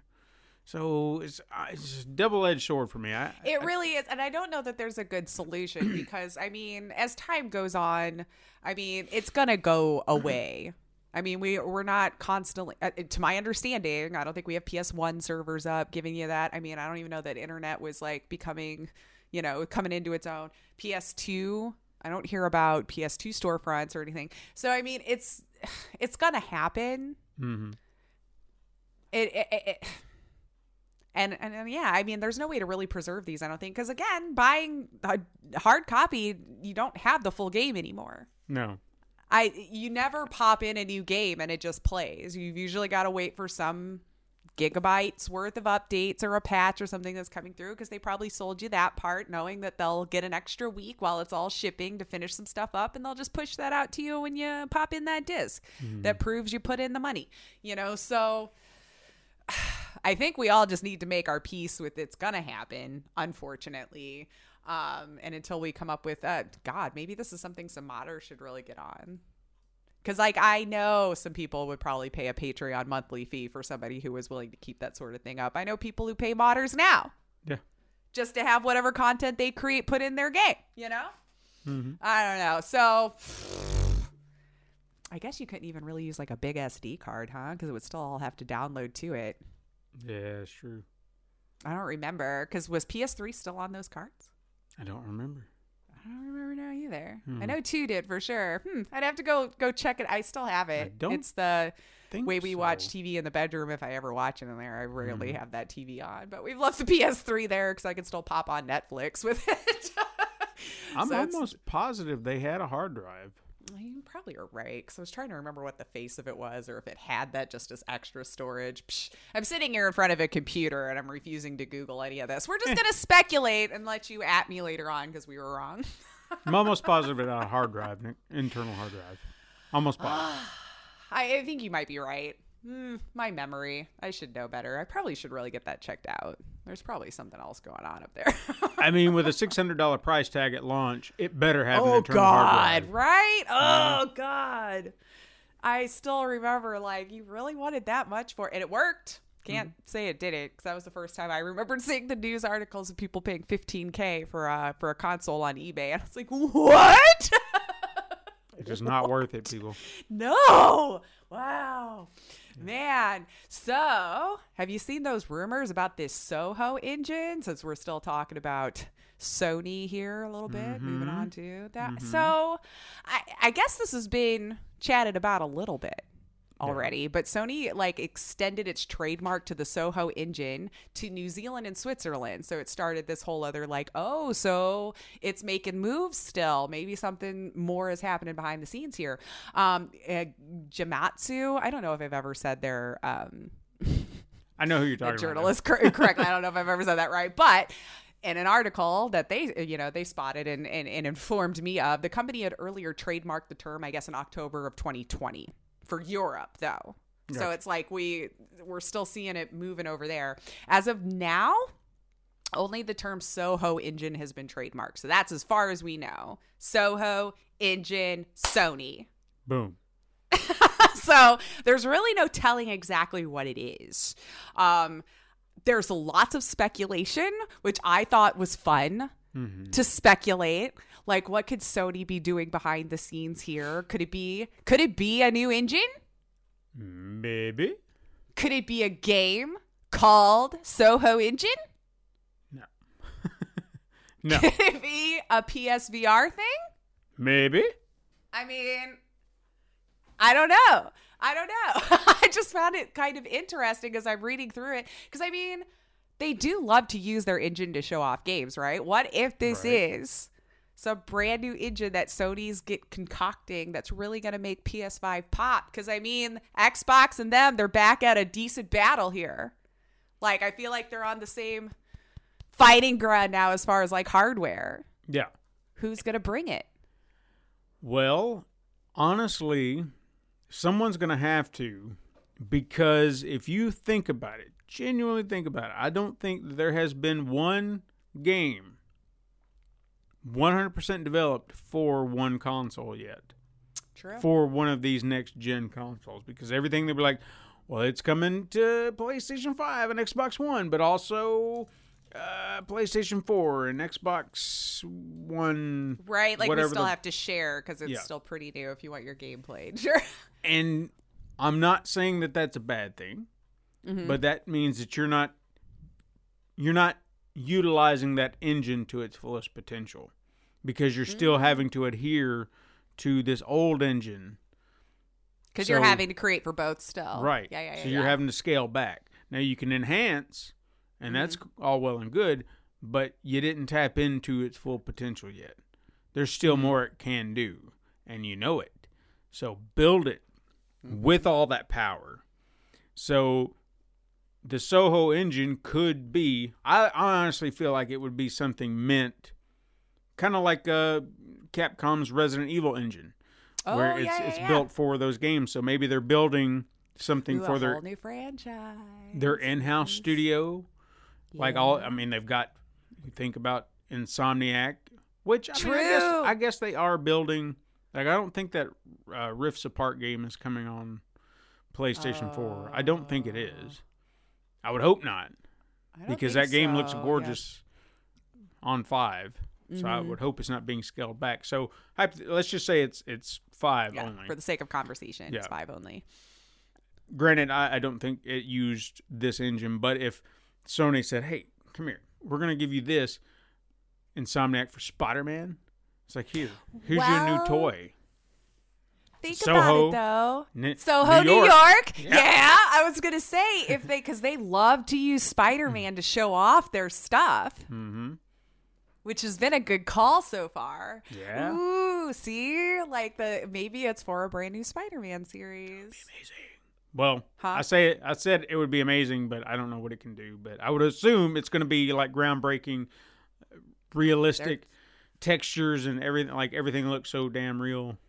I don't know, man. Like I'm telling you, we're to the point now. Like I can't, I can't tell anymore one from the next. You know, like it's just. I, but I have to see the five. Like I just have to side by side. And Granted, I don't have a 4K TV, so I don't know if all of that's just lost on me. no, yeah, I understand. But I need to see it with my own eye holes. Is It's the problem. And me looking at a side by side on my own monitor is not helpful. It looks Mm. however my monitor can push it out. You know, so I got to get in somewhere and like see it. It's hard to really see a difference. Like I know there is one, and I've tried to pay attention to little bitty things like textures and, and Uh-huh. just polish and even just a glare, reflections. I know that's a big deal, but even Yeah. that, Get even them that, puddles right. yeah, even that, it really depends on where you're playing it because they'll do reflections and cutscenes. So it's not like that's unheard of.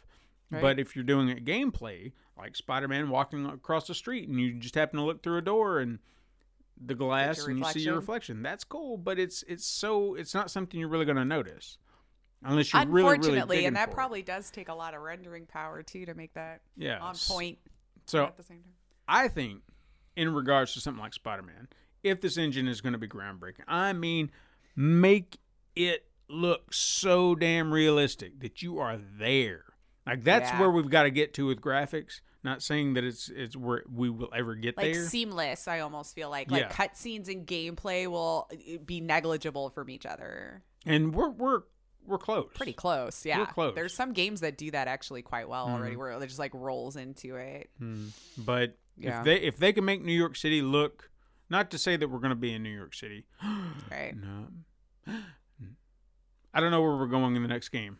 I'm I'm hypothesizing in my head. oh yeah i was like I, yeah i don't know i gotta play this uh i don't have it yet Point being, assume that we get to be in New York. Mm-hmm. Um, how? I just I don't know what it's going to take. how much like, more rich and full and lifelike can you bring it yeah Yeah. because it's pretty damn good now yeah I mean, make the crowd stand out, make New York look more vibrant, and and put put four billion. people. could we actually get that lived in environment feel that um places have been trying to tout already Yeah, four where they million each people. actually have their own day to day path and doing their own things and Think about that. That would be impressive. You have the population of New York City in the game at all Mm-hmm. times doing stuff. And they are on a path. raising their kids, doing their thing, whatever Yeah. it is. Yeah, I mean they'll probably go into rabbit holes in buildings, but still, like But if they did Yeah. that, just think about that. The, awesome. I mean, New York would look alive at all times. sure, yeah, Oh yeah. No, I think that would be awesome. Even like to just stalk an NPC for a little bit to see them do their day, just to see how far they went. Now I imagine that's got to be a tall order because that's a lot Sure, of programming, sure, sure. a lot of different. Yeah, I'm sure a lot of NPCs will probably have like the same day to day routine or something just Mm-hmm. for that reason. I don't even know how feasible that is. I feel like Cyberpunk was wanting to tout that and didn't, you know, way early on, like before we even knew it was going to be what it is now. that each NPC was supposed to have like their own life. They were living with their own stuff. Um, didn't nail it, so it's still out there Hmm. for someone to take. And maybe this, uh, maybe that's what they're working on. I don't know. This is all speculation. Yeah, Literally, yeah. all I know is they trademarked a name in Europe, and it's not made its way here yet that I could find as far as being trademarked. But it's just that idea, okay, that if I could swing down into the city at any given point in time, Mm-hmm. Four million people, it would be it would have to be crowded. Oh, God, and I'm not saying massive. that Yeah. I'm not saying that the, you didn't have crowds, Mhm. but not four million people crowds. yeah, not individuals. No, There's It's no like- way. Yeah.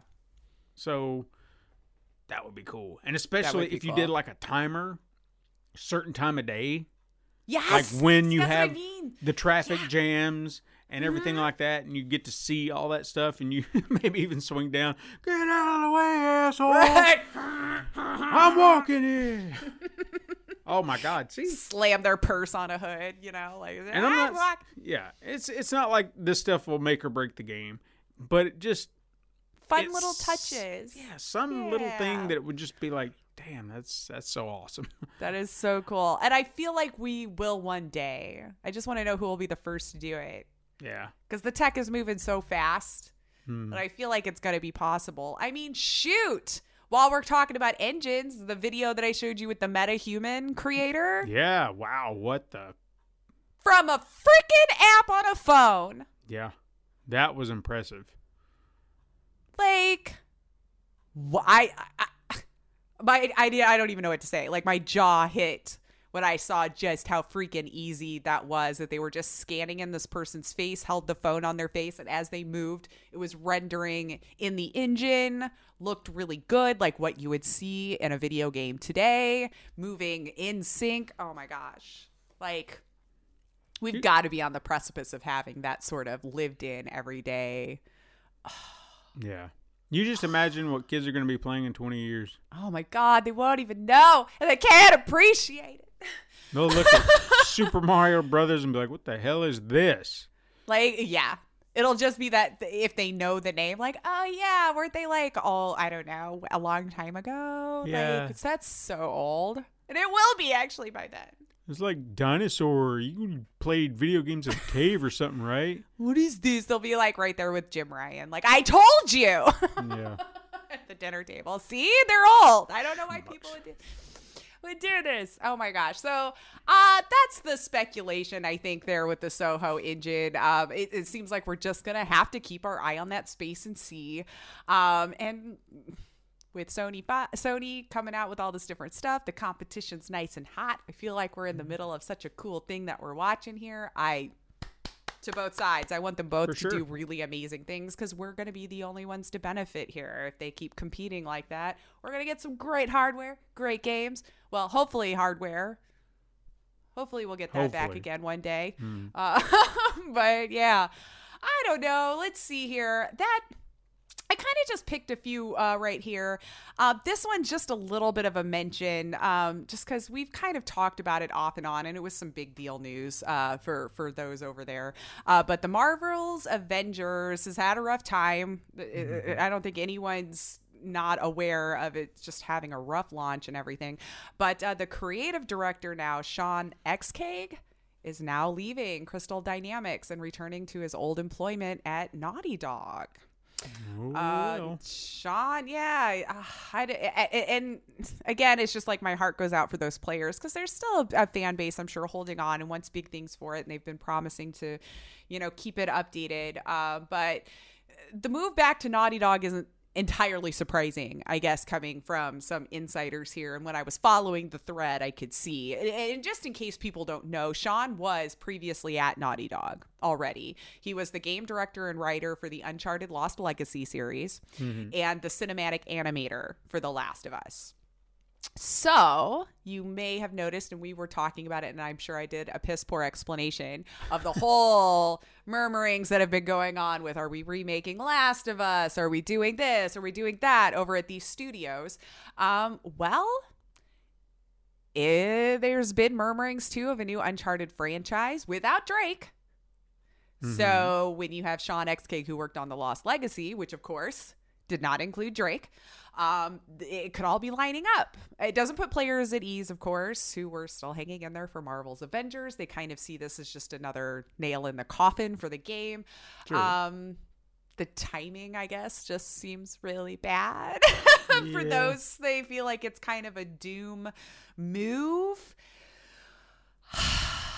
I, I don't want to say that it is, but I- uh, it's not looking good for the game. It's not looking good. Yeah. and I honestly feel like what we were talking about earlier the um Mm-hmm. if the company's not making money they're going to cut and run Mm-hmm. and i don't think in this situation there's going to be um there's going to be that that company wide thought process of ah, you know what for the, you fans, you know what? For you, we're going to lose money for you. They're going to be like, no, we're going to go make another game. This one can go straight to hell. right. Yeah. So Oof. I don't think.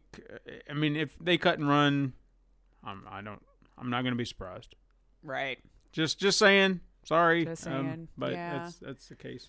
Well, and I, well, and it, just from my own personal perspective, I am more interested in seeing like another Uncharted series, maybe without Same. Drake or, or or something like that. So, so personally.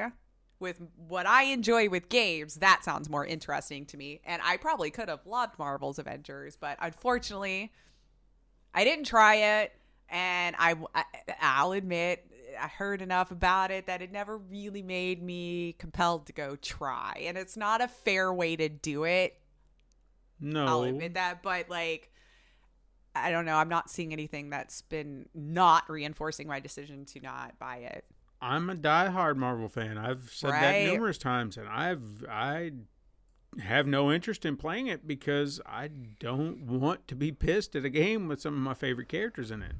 Right, right. So I'm not going to do it.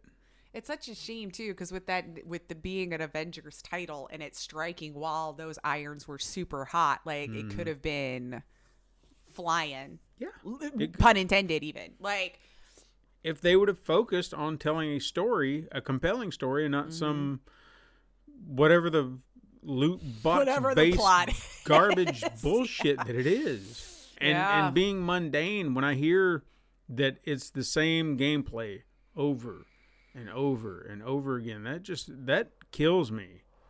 I'm like, and that they were just getting the really fun moves in Endgame. yeah. So like not even enough time to really um, be able to play around in this new um, skills that you've just leveled up, Yeah. learned in your tree, whatever it was. You've so got- all the this roster of characters with so many different diverse ways you could have Oh made them play, and you shit the bed and just be like, eh, and then make it harder. Yeah. apparently, because clearly the problem was players were leveling too fast. That's why you weren't enjoying Endgame, and it's like, And you know what? That's that's a, that's the other crap that I just don't I don't understand that the whole uh, leveling up. We're gonna put this a behind grind, a paywall and make it grind. Mm-hmm. I mean, why? Why would you do that? yeah, Like Yeah, I, I've honestly wondered if that's how I'm going to feel about Assassin's Creed Valhalla because I heard they did that crap in Odyssey, and that's what I'm concerned about here because I saw where it was like on the store, it's like buy your Helix uh, Mm-hmm. tokens and here's here's if you buy this and you can permanent level up, and I was like what? Yeah. No, I, I, I you, you're right. I remember that that that version got a lot of heat for it too, Yeah. because even you could buy up like a 25 percent faster leveling for I don't know. I feel like it was timed. Mm-hmm. You didn't get it forever, you know. So, ooh, yeah. Like, no, just you sold me the game. Let me play. Yeah, I just I just don't. You don't have to make it harder. You don't have to make it easier. Just make it balanced and let me play. And let me play. If I finish it early, I finish it earlier than you thought. If I finish it later, then whatever. Let me play at my own pace. I mean, I, don't kind know. of thought that was the whole purpose of uh, difficulty levels. If I want the challenge, then I'll go for the challenge. If I don't want it, then I won't take it. right for my single player experience. I feel like we should always have that choice. Right. Online, duh, different beast. Different beast. You want everyone to play it the fairly, which is why they usually cheat more on multiplayer. But in my single player, who am I hurting if I want to knock it down to easy Yeah. and just blow through everything? Maybe I just I'm intrigued in the story, and I just I don't want to be burdened with getting frustrated. I just Exactly. I, want to enjoy my time It's a the game. valid form. I don't know, but yeah, I guess this is online though too, right? So I don't know Yeah. how you balance that out, but You well, you made me remember uh, something that I wanted to bring up, and I'm I, Mm-hmm. I forgot to jot it down. But uh, you were talking about the Naughty Dog thing. It made me remember. Mm-hmm. I don't know if you saw this or not, but I wanted to shout out a congratulations to M.R. Miller, who maybe you don't know or maybe remember by name, but I'm Mm-hmm. pretty sure we met him. Uh, he was the composer of Evergate, that beautiful game. Yes. He got a job at Naughty Dog doing. yeah. That is so awesome. yeah. Oh, So- congratulations. That was amazing. Yeah. That score. Oh my so, gosh. Well deserved. Um, Wow. I, I wish him the Ah. best of luck over there. I'm so sad that I missed that announcement. And yes, good luck. Oh my gosh, Naughty Dog got a good one there. Ah, Yeah, yeah. is so cool. Ah, I'm so happy for them. Beautiful. sure. Dang it! I guess like I gotta uh, be better at reading my Twitter, huh? No, it's fine. but no, congratulations. That's so cool. Yeah. Uh, well, that's all like the bigger stuff that I saw this week. I figured, like with the quickets, just a few honorable mentions here, of course. Um, a- a- there is an update for a story that I know that we mentioned it because it's been so long ago now. Uh, but you may remember a while back about reporting about the a Twitch streamer who goes by the handle Phantom Lord who was uh, banned back in 2016 for his website CS:GO Shuffle, where he was having like the whole gambling ring happening on his Twitch stream, um, and through uh, Steam, I guess as it were. Um, allegedly, he was taking betting percentages and house money to use on the website without disclosing to his view- viewers this was happening on either YouTube or Twitch. So Twitch said back in 2018 that James Varga aka Phantom Lord, began abusing their service to scam Twitch users and its community for its own financial gain. Which you have to admit is um, you already got much bigger answer than most streamers who get banned get. Most of the time they have no idea. we still don't know why the doc was. This is how it goes. And he's a big enough name you would think should know why. Well, he probably does. Whatever. I'm going on a tangent. So they said the ban came after a year of warnings and penalties. So Twitch is saying, like, we told them no, you can't do this. well, he did a lawsuit. If we remember the story, he wanted to sue because he was banned. That cut into his lifestyle. That was his earnings. Um, he won. What? So he sued for damages, though, for the tune of $35 million. He didn't get that. Okay. He didn't get what he asked, but he still won and was awarded $20,702.34. Why that change comes into play, I have no idea. Which now kind of leads us to wonder how many more lawsuits for bans will we now start to see? Oh yeah. because and this is probably where Twitch is going to have to think about this. You're probably going to want to start doling out the exact reason for these bans so you don't have these people. Well, I don't know. Mm-hmm. But that was my livelihood that you just took off.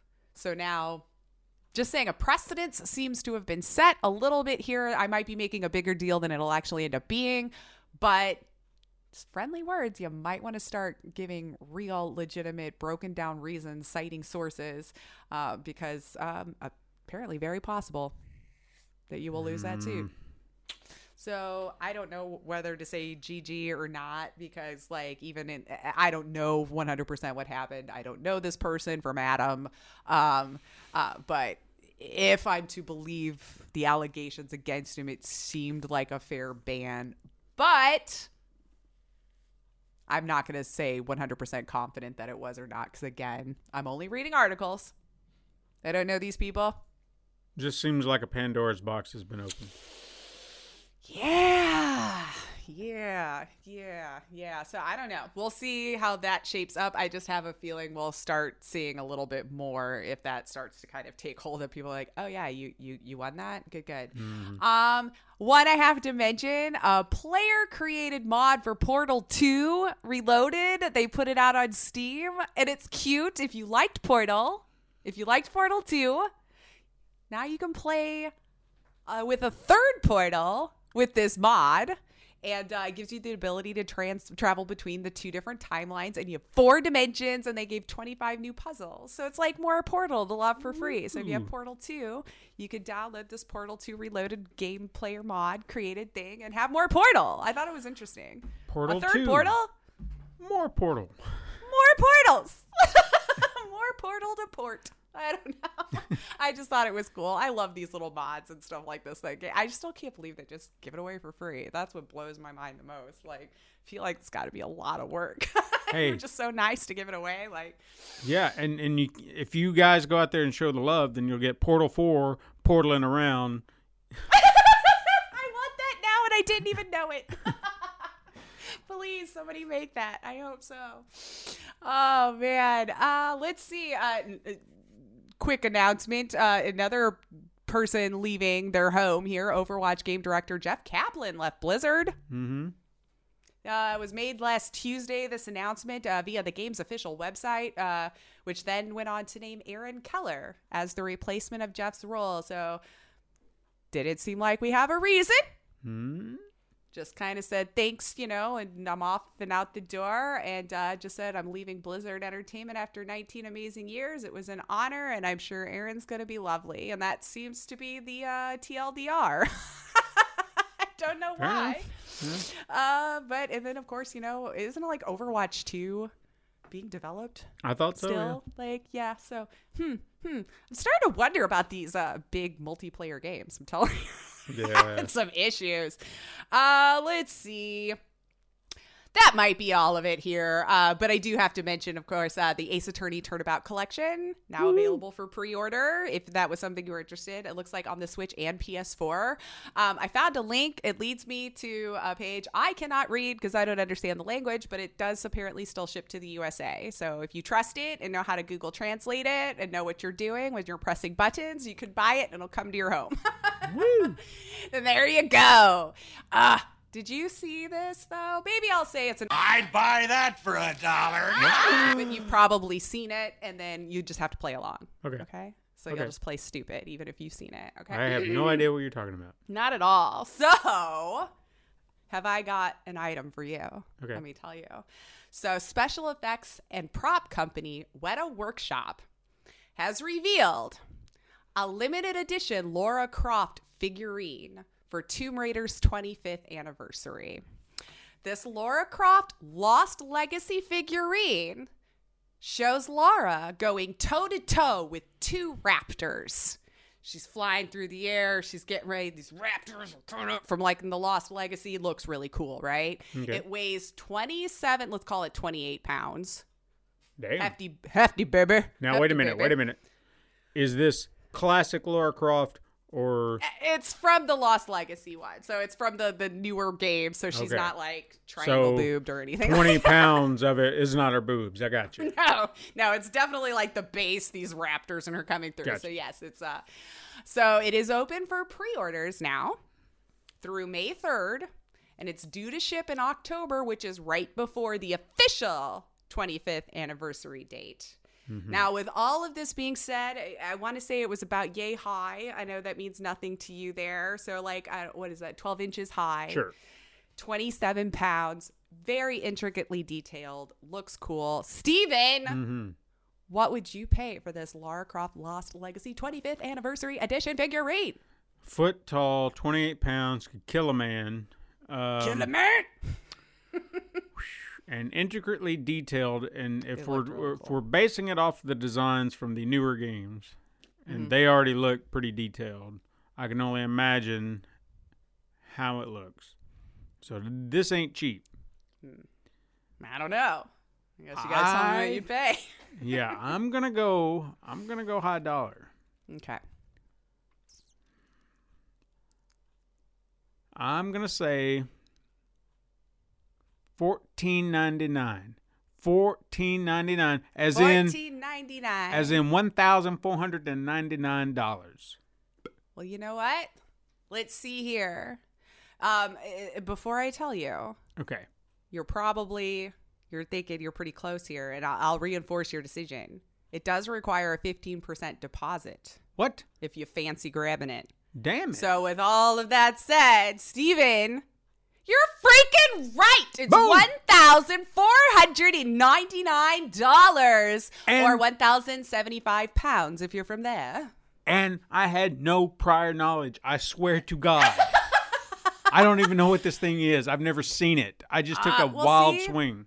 It's that experience there of being a collector, and you mm. know what good quality can go for, and all that kind of stuff. But you are absolutely dead ringer on what they're going for, and I recommend you look it up because it is a really effing cool looking figurine. The detail on it and everything on the raptors and on some of the skulls on the ground, and just the way she's flying through the air. It's really cool. Who did you- So if you want one, What did you say that the uh, Lost Legacy? Hmm? yeah, Lara Croft, the Lost Valley. Sorry, Valley. the Lost Valley figure. I probably did say Legacy. Ah, there it because is. We were talking about that game earlier. Yeah, we were talking about that. Okay, okay. Yeah. it's really cool. I mean, nothing is cool enough for me to pay that price for it, but I can appreciate talent and how much detail went into it. And if you're a collector, I can appreciate the fact your your your eye goes to finer things in life, but I can't pay fifteen hundred dollars for it. I ain't gonna do that. No. No, Okay, cool. but uh, that's that's pretty much it. I just kind of wanted to chat about the news with you this week. Hopefully, you and, uh, enjoyed that. So I hear we're gonna talk about it. Hopefully, a cool game, fun game. I don't know. I mean, you know. He's gonna have to let us know here. Jot down a little something. there. Okay. Uh, yeah. yeah. So, if you remember last week, we were talking about Nintendo's Indie Showcase, Mm-hmm. and within that exhibition was a game that kind of caught my eye. And according to the title, there is no game. There is no game. Oh yeah. There is no game. But I beg to Yes. differ. Now, I usually like to di- dig into like the meat and potatoes of the games before, Mm-hmm. you know, when since I'm getting ready to review this game, but you know what? Today I'm going to give you a little bit of an appetizer. I'm going to give you a little bit of a history behind this game. Like an amuse bouche, if you will. Yeah, because there was more to this game than I realized, and it helped contextualize a lot of what I saw in it that I'll get to in a little bit. So, Okay. the game that I'm reviewing, or the non game that I will eventually not be reviewing, Right. is There Is No Game Wrong Dimension. Now, the subtitle got me curious because that usually indicates there's a sequel. At least Sure. that's kind of how I look at it. something, something, colon, something. Yeah. Yeah. So, in a manner of speaking, it kind of is. And I'll explain. So, back in 2015, French developer Pascal Cammisotto, which I think I'm saying right, Uh, perfect. um, he released a 15 minute game that was designed to deceive the player that they weren't actually playing a game. Okay? Okay. So it just kind of takes you on like a little 15 minute journey where you're kind of playing something, but you're not, but you are, you know, that kind of Mm-hmm. whatever, however you want to you spin it. But that's that's the concept of it. Now, this novel idea actually won the top game prize at the 2015 Newgrounds Construct Jam, which I've never heard of. But from there, it actually became a viral sensation that, again, I still had never heard of. All right. uh, it became a runaway hit on app stores. oh, that might be why too. I don't think we mobile game enough. Apparently not. But the original game, There Is No Game, can actually be found on Steam right now for free. So, uh, you know, I would Ah! recommend going on there and checking it out because I did. Maybe I might be uh, searching that. Mm hmm Now, obviously, such success would lead anyone to capitalize on it, so Cammisotto began to think bigger, and he wanted to expand on the idea and turn it into a full fledged adventure that would adhere to those original ideas. Okay. So he wouldn't bastardize what he'd actually come up with, but but just expand on it. And how could you take this idea and just really, really grow it into something more? Hmm. So Cammisotto knew that he had to create something, or to do something this bold, he would have to maintain some creative control. So he decided to forego any kind of publisher and took it to Kickstarter. Okay. Even before beginning the campaign, he already had half the game completed. Like he was already kind of well aware where he wanted to go, so he'd already been working on this. So man's passionate, regardless Okay. and he wanted to maintain that control, that passion. Mm-hmm. Uh, but even with the following that the game had, he was only able to raise about 10% of his Kickstarter goal. So he just kind of let it go, thanked everyone who, who threw their money in, and carried on without them. In pain, as he said.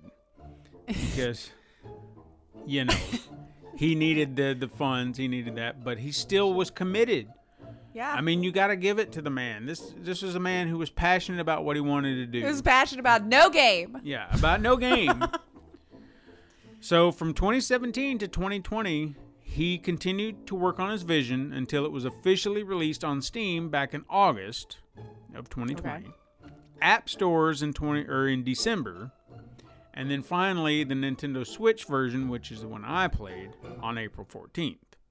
Now, this was a true passion project. I mean, you cannot deny that. But did he create something truly special? Or did his passion overshadow the concept to its detriment? Well, that's what I'm going to talk about today.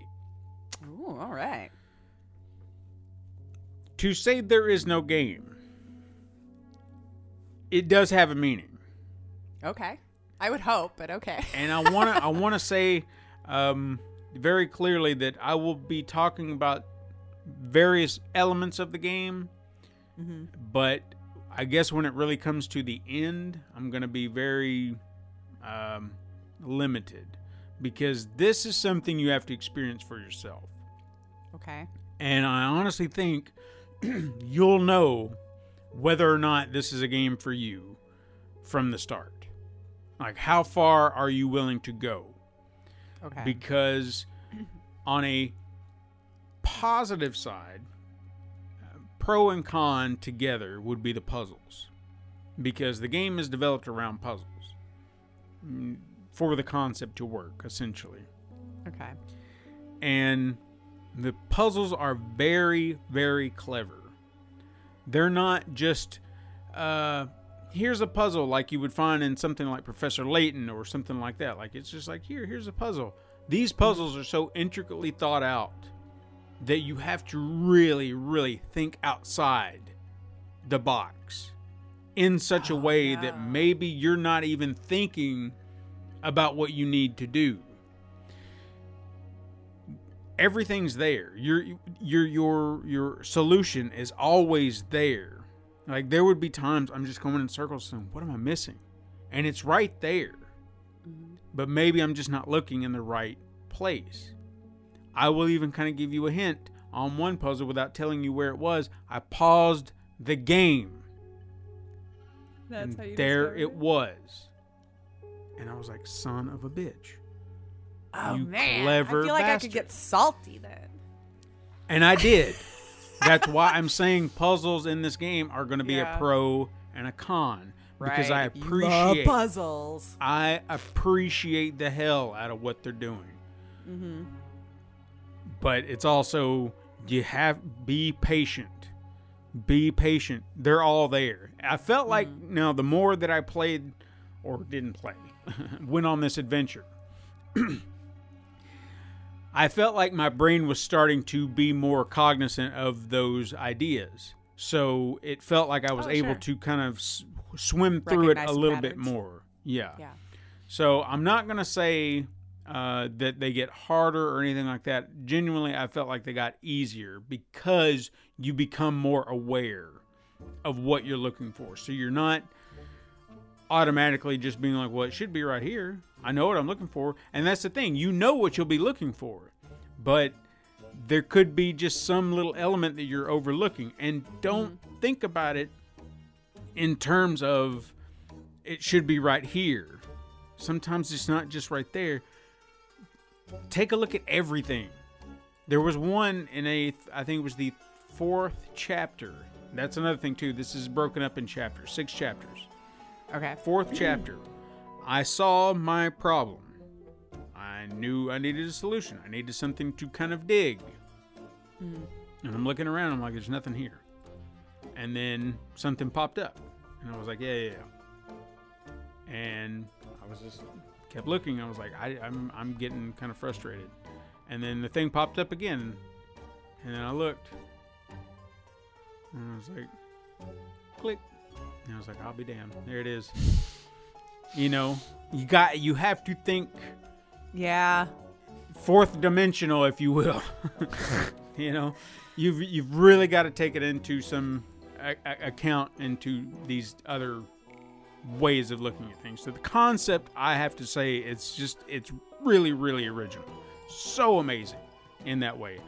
Um, story wise, if you want to say there is a story, Sure.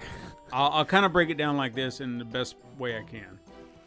You come in to play this game, but obviously you're greeted with there is no game, and everything that that it tells you to at the beginning, uh, you're not starting the game by pressing A, or whatever you do in, in other platforms. You're not doing that. You're not so not start A or whatever. Okay. And then as you're progressing, uh, this voice will talk to you.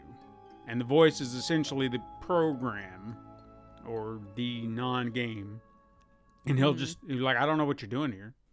There's there's no game." Does it kind of like a little Stanley parable feel there? There, there the was that yes, there was that uh, that that uh, connection. I guess that you could say that comparison. That I, I Okay. did remember feeling that. The narrator pl- makes fun. Why are you doing that? Are you just trying to get an achievement? Why are you knocking on the door? Like, and you yeah. will hear that at times like you're just like i don't know why you're doing this please stop you know and sometimes that's another thing you have to do you have to pay attention to what he's saying because he may be giving you a clue of what you need to be looking for or need to be doing to Okay. to guide you it won't be explicit at times. Now sometimes it might be just depending on where you are in the story Uh-huh. but the voice will hint at something or, or maybe like uh, however he says it there's a clue. Like it, it's pointing you just like did you hear what he said? Focus on that. Go look for it. And then you just have to kind of take that to heart It's part of your puzzle solving process. What did he say? That okay so i need to and then just kind of run with it from there. So he's uh, he's guiding you regardless of whether you may think he is or not but there's always a hint. And there is a there is a hint system if you get to that frustrated point. Okay, I was gonna So- say please. there is that i will say Yeah. that so so be aware that you can fall back on the hint system. But again it too will not explicitly tell you but it will point you in the right direction to be like hey Like how a hint should Mm, be. yeah, like gently right kind here. of nudge it towards. Yeah. just come on now without Okay. telling you point blank it's just like mm, right here right here But but but have you looked over here? right Yeah. So you will essentially be be trying to play this game at first. This program will fight you, and you know just kind of trying to, to push you back and push you away. Like no no no no no. There's nothing here. Nothing here. Go go go go go go. And eventually you kind of get uh, greeted by a glitch, and the glitch you start kind of messing with that. And he's like, "Don't touch the glitch." And then of course you continue to touch Well, the glitch. Well, of course you're gonna. Yeah, you push and the then button. all this does is create chaos. Now, another fun thing about this is the voice actor or the voice coming at you. Mm-hmm. I I personally thought he sounded French. I mean, the guy is French who designed the game. It comes off like. French. Okay. He's he's kind of gruff. He's like, "What are you doing? There is no game." So he sounded French. You just envision that guy smoking a cigarette with Mm-hmm. a cup of coffee. Yeah, yeah, yeah. And eventually, as you mess with the glitch, you get transported to another game, which is has like a I think it's an Indian vibe, like and so like you could do a little world travel. uh, don't think too much into that. So just Okay. fo- follow me here. So suddenly, a guy with kind of an Indian accent's talking, and he's like, you know, welcome to my game. And then the other guy starts talking. He's like, what are you doing here? And he's like, who's that Russian? And he's like, I'm not Russian. What are you talking about? And I don't know where they get this Russian joke from, but it's just it's, it's funny because they keep saying, "Do you hear that Russian voice?" He's like, "I'm not Russian. What are you talking about?" Maybe it's like a running joke in their country or something, and Could we just be. don't have it here. Mhm. Yeah. I mean, maybe the gruffness of his voice comes off Russian. Yeah. I don't know, but I mean, clearly the accent sounds. I think it sounded French.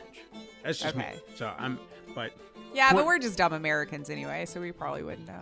but that leads like you you mess around with the glitch there. That leads you to I think uh, an Asian uh, themed game, and then of course yet another voice comes in, and then it just creates chaos, and then it kind of happens a few more times, and then you get transported to the next chapter.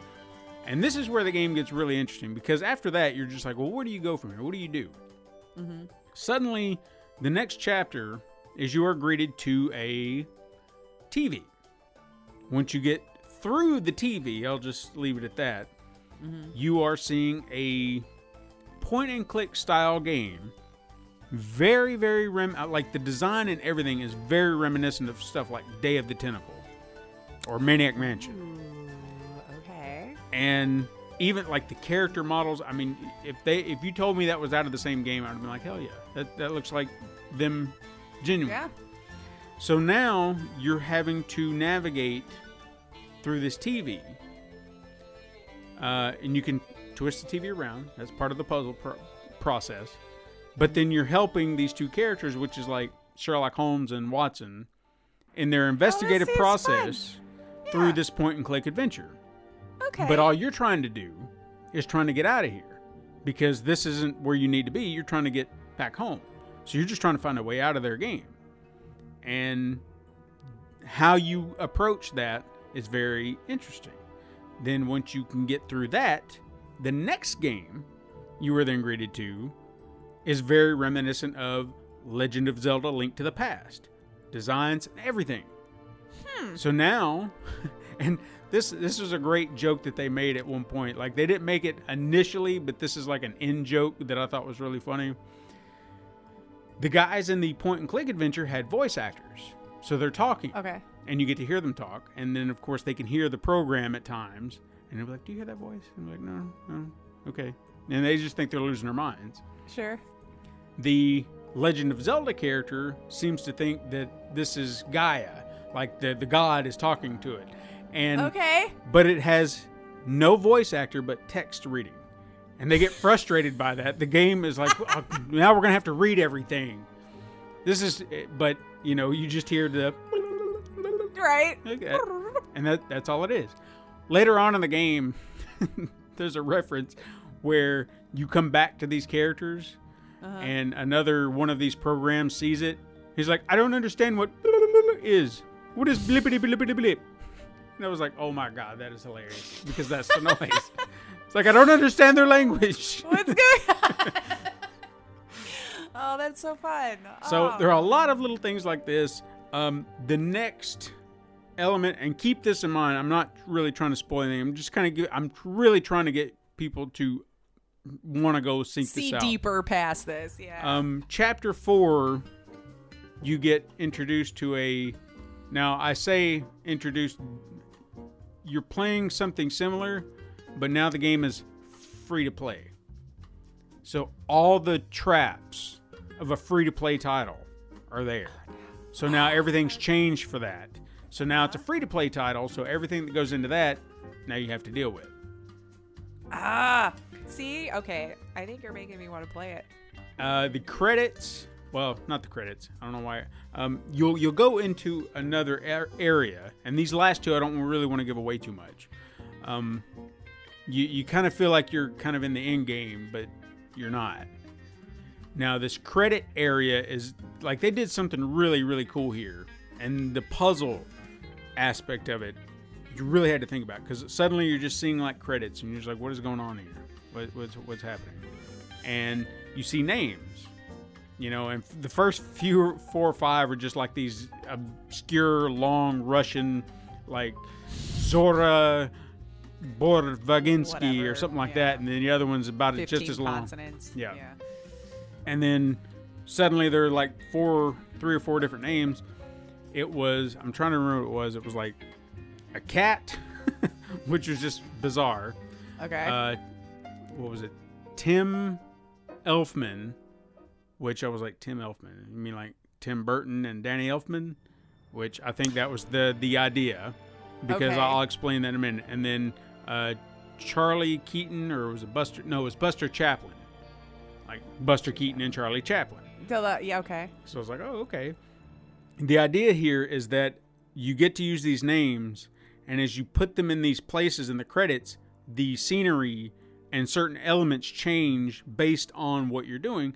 So you have to figure these things out based on those names and what they then transform around you. Not just the background, but it could be an effect, it could be um, the design, it could be Mm-hmm. characters themselves. That was the other thing. So they utilize they actually utilize for Buster Keaton and Charlie Chaplin like actual video, and you get to Oh, interact fun. with that. So Yeah. I was like, that's that's There you go, kiddos. Probably have no idea who either of those people are. no, probably not. But there were there were some. Uh, I'm I'm kind of bouncing around a little bit, and I'm trying to just kind of collect all my thoughts together. But I'm just kind of letting it flow. Uh, Another thing they did on there, which I was really impressed with, this is there was an there was a. It almost seemed like it was kind of a. You're you're kind of stuck in this situation where you've got to figure out your way out, but the game turns into a, or the program has to start rapping and he's trying to give you hints on what what to do next, but he's kind of stuck in this like I have to talk like this, and he's, but it's the My beat is, is so and I'm good. here to say. Yeah, but the beat is in the good, and the rap is so good. And it was like, damn, this is really, I'm, I'm into this right now. Yeah, it's like hell yeah, dude. like it wasn't lame at all. I was like, yeah, I'm in it. Latest so track. that was really cool. Um, there were a lot of really cool references in the game that Mm-hmm. some people may get, and I'm I'm gonna throw them out to you and see if you actually uh, Oh, get no. get them. I, f- I feel like they're Test not the too far brain. removed. Super cold would be a reference to what other game? Super cold. Well, they're super hot. Boom, boom. And then I guess I got to think one for cold. No, no, no. That was it. Oh, no, I was good. So oh, okay. ins- Yay! so instead of, like, Big you- brain time. you get to see instead of like it looking like uh, the red uh, VR characters or whatever, it was just blue and it was super cold. Mm-hmm. Okay. Uh, there was cold. Parappa the paper. Oh, yeah. Uh, it I know like- I've heard of this. Th- th- It was a rapper, Parappa the rapper. The, Yeah. Yeah. but now he's a piece of paper or whatever. And Oh, then okay. Like the rapper, like W R A P P R. something like that. but funny enough, there was another one, and when I saw this, I was like, ah. And if I hadn't played this, I'm it might not have. Uh, instead of what this game actually is, uh, it's please paper. Oh, and papers, please. Yeah, but this this guy's looking for paper because he's in the toilet. But it's the, the fonts are Ah. the same and everything, and I was like, oh my god, it's, that's hilarious. All great games, though. And I Well, will I've, say, I've never played the rapper one, so I can't. no, speak no, no. to- But I, I know the the aesthetic is very paper like yeah, or whatever. yeah, yeah, Um, it's just there were so many little things like that that were so awesome that I liked. Uh, I honestly belly laughed. Like I had to stop for a minute because I was laughing really, really hard at this one joke, and it was just so simple. But it was, I guess, it was just the the mindset. Okay, and hopefully this won't uh, spoil anything for anybody looking for. I think you'll still laugh if you saw Okay. this. Uh, the Le- the Legend of Zelda game that they did, as you're kind of interacting with that, the the character's kind of moving on his own. And you remember games like that, the point and click games where the characters are just moving, you have to kind of interact with the Oh yeah, environment. yeah, like you're on rails. A little and bit, You gotta yeah. hit the button to get that. Yeah, yeah, yeah. So it kind of works in that regard. So you're trying to figure out how to help this character get to point A to point B, and Mm-hmm. in certain there'd be a hole, there there'd be just be a big, you know, body of water or whatever, and there just several times he'd fall into the hole and be like, oh god, you know, the program's like we got to help him get over it and whatnot, and then you finally get the character to where they need to go, and we're like, all right, great, now we can just get back, let's go, and then the character just runs and then walks right into a body of water, and the program is just like, oh my god, and it was just like you could hear the frustration, like he was just so angry that this shit continued to happen. I I couldn't help it. I just I was laughing so hard because just the tone of how he said Ah, it. excellent. It just just, seems tore like me the up. writing here was phenomenal. Oh yeah, oh yeah. Yeah. The the story itself, genuinely, there is a story that does explain why there is no game. Mm-hmm. And I'm gonna say, without spoiling, the end is very meta. In fact, I would recommend you remember everything I mentioned up top, Mm-hmm. because that will even explain the levels of meta that it goes. Gotcha. All right. And I was like, right. oh my God, if I didn't know that, there would be elements to this that wouldn't even make sense. So, what would this game have been without certain things not happening? That's how meta it is. Ah, So- all right. Just keep that in mind. But um, as far as any cons go, I would probably say that this is a game not ideal for a controller. Like, I did play it on the Nintendo Switch. Uh, I did play it with the controller for the most part, and I would get a little frustrated. One thing I really got frustrated with was you you sometimes have items you can use in the environment around you, and that kind of helps you get through stuff. So you say uh, you whatever chapter you start, you have an item that you have to find, and then that suddenly becomes part of your uh, inventory, if you will, at the bottom of the screen. You can't just hold it and use it several times which kind of frustrated me at times. Like if you're trying to do something quick, it would be like you have to grab it, use it, and then it goes right back to where it was, and you got to pick it back up again. You got to use it, pick it back up mm-hmm. again. This is where you, doing something like on a the a touch screen or maybe even a mouse, Oh, where you can have a little bit more control.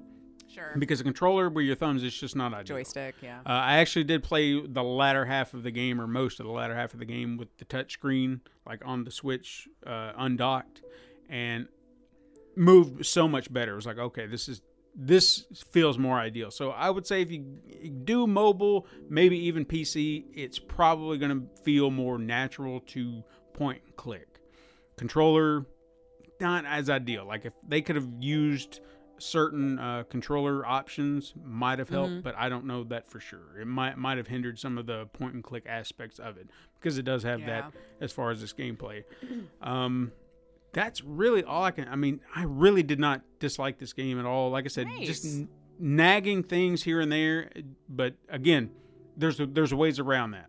Uh, puzzles can be frustrating, but just stick with it. I swear, you will love you will love where it goes. Nice. It's such a great game, so original. This is the kind of indie stuff I love when they can just take a concept. This is not like anything you've ever played. Such an mm-hmm. original idea that even pays homage to those other types of games, like I mentioned. It's just, oh my god, I want to see more of this. I want to see Seems more what this well guy can do. Fleshed out, yeah. Yeah. So highly recommend it. Go out there and check this game out. Give it some love, please. You've sold me on it.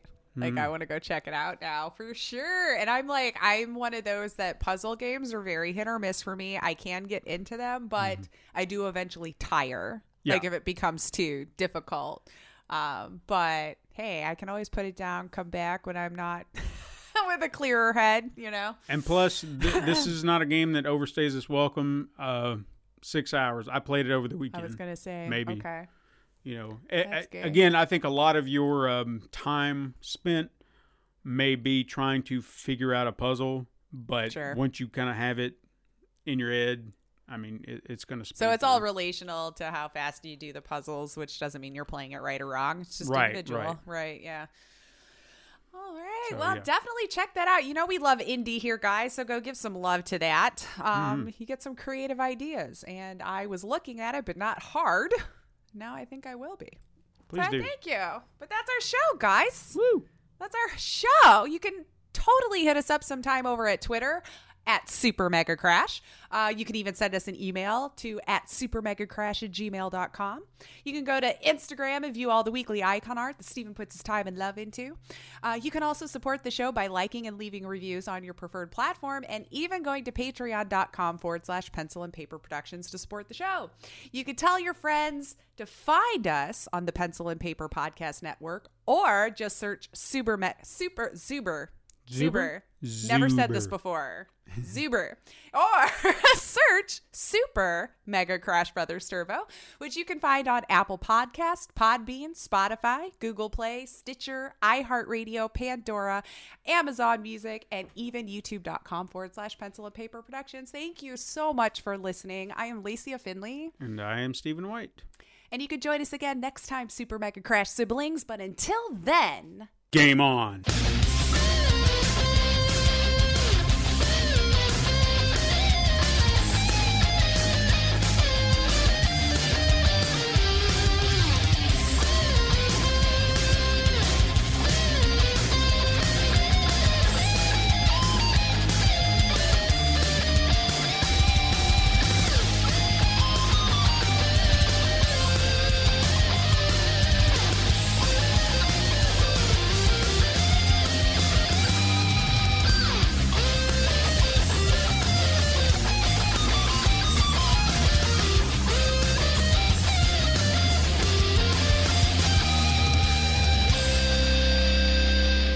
This has been a Pencil and Paper Podcast Network production.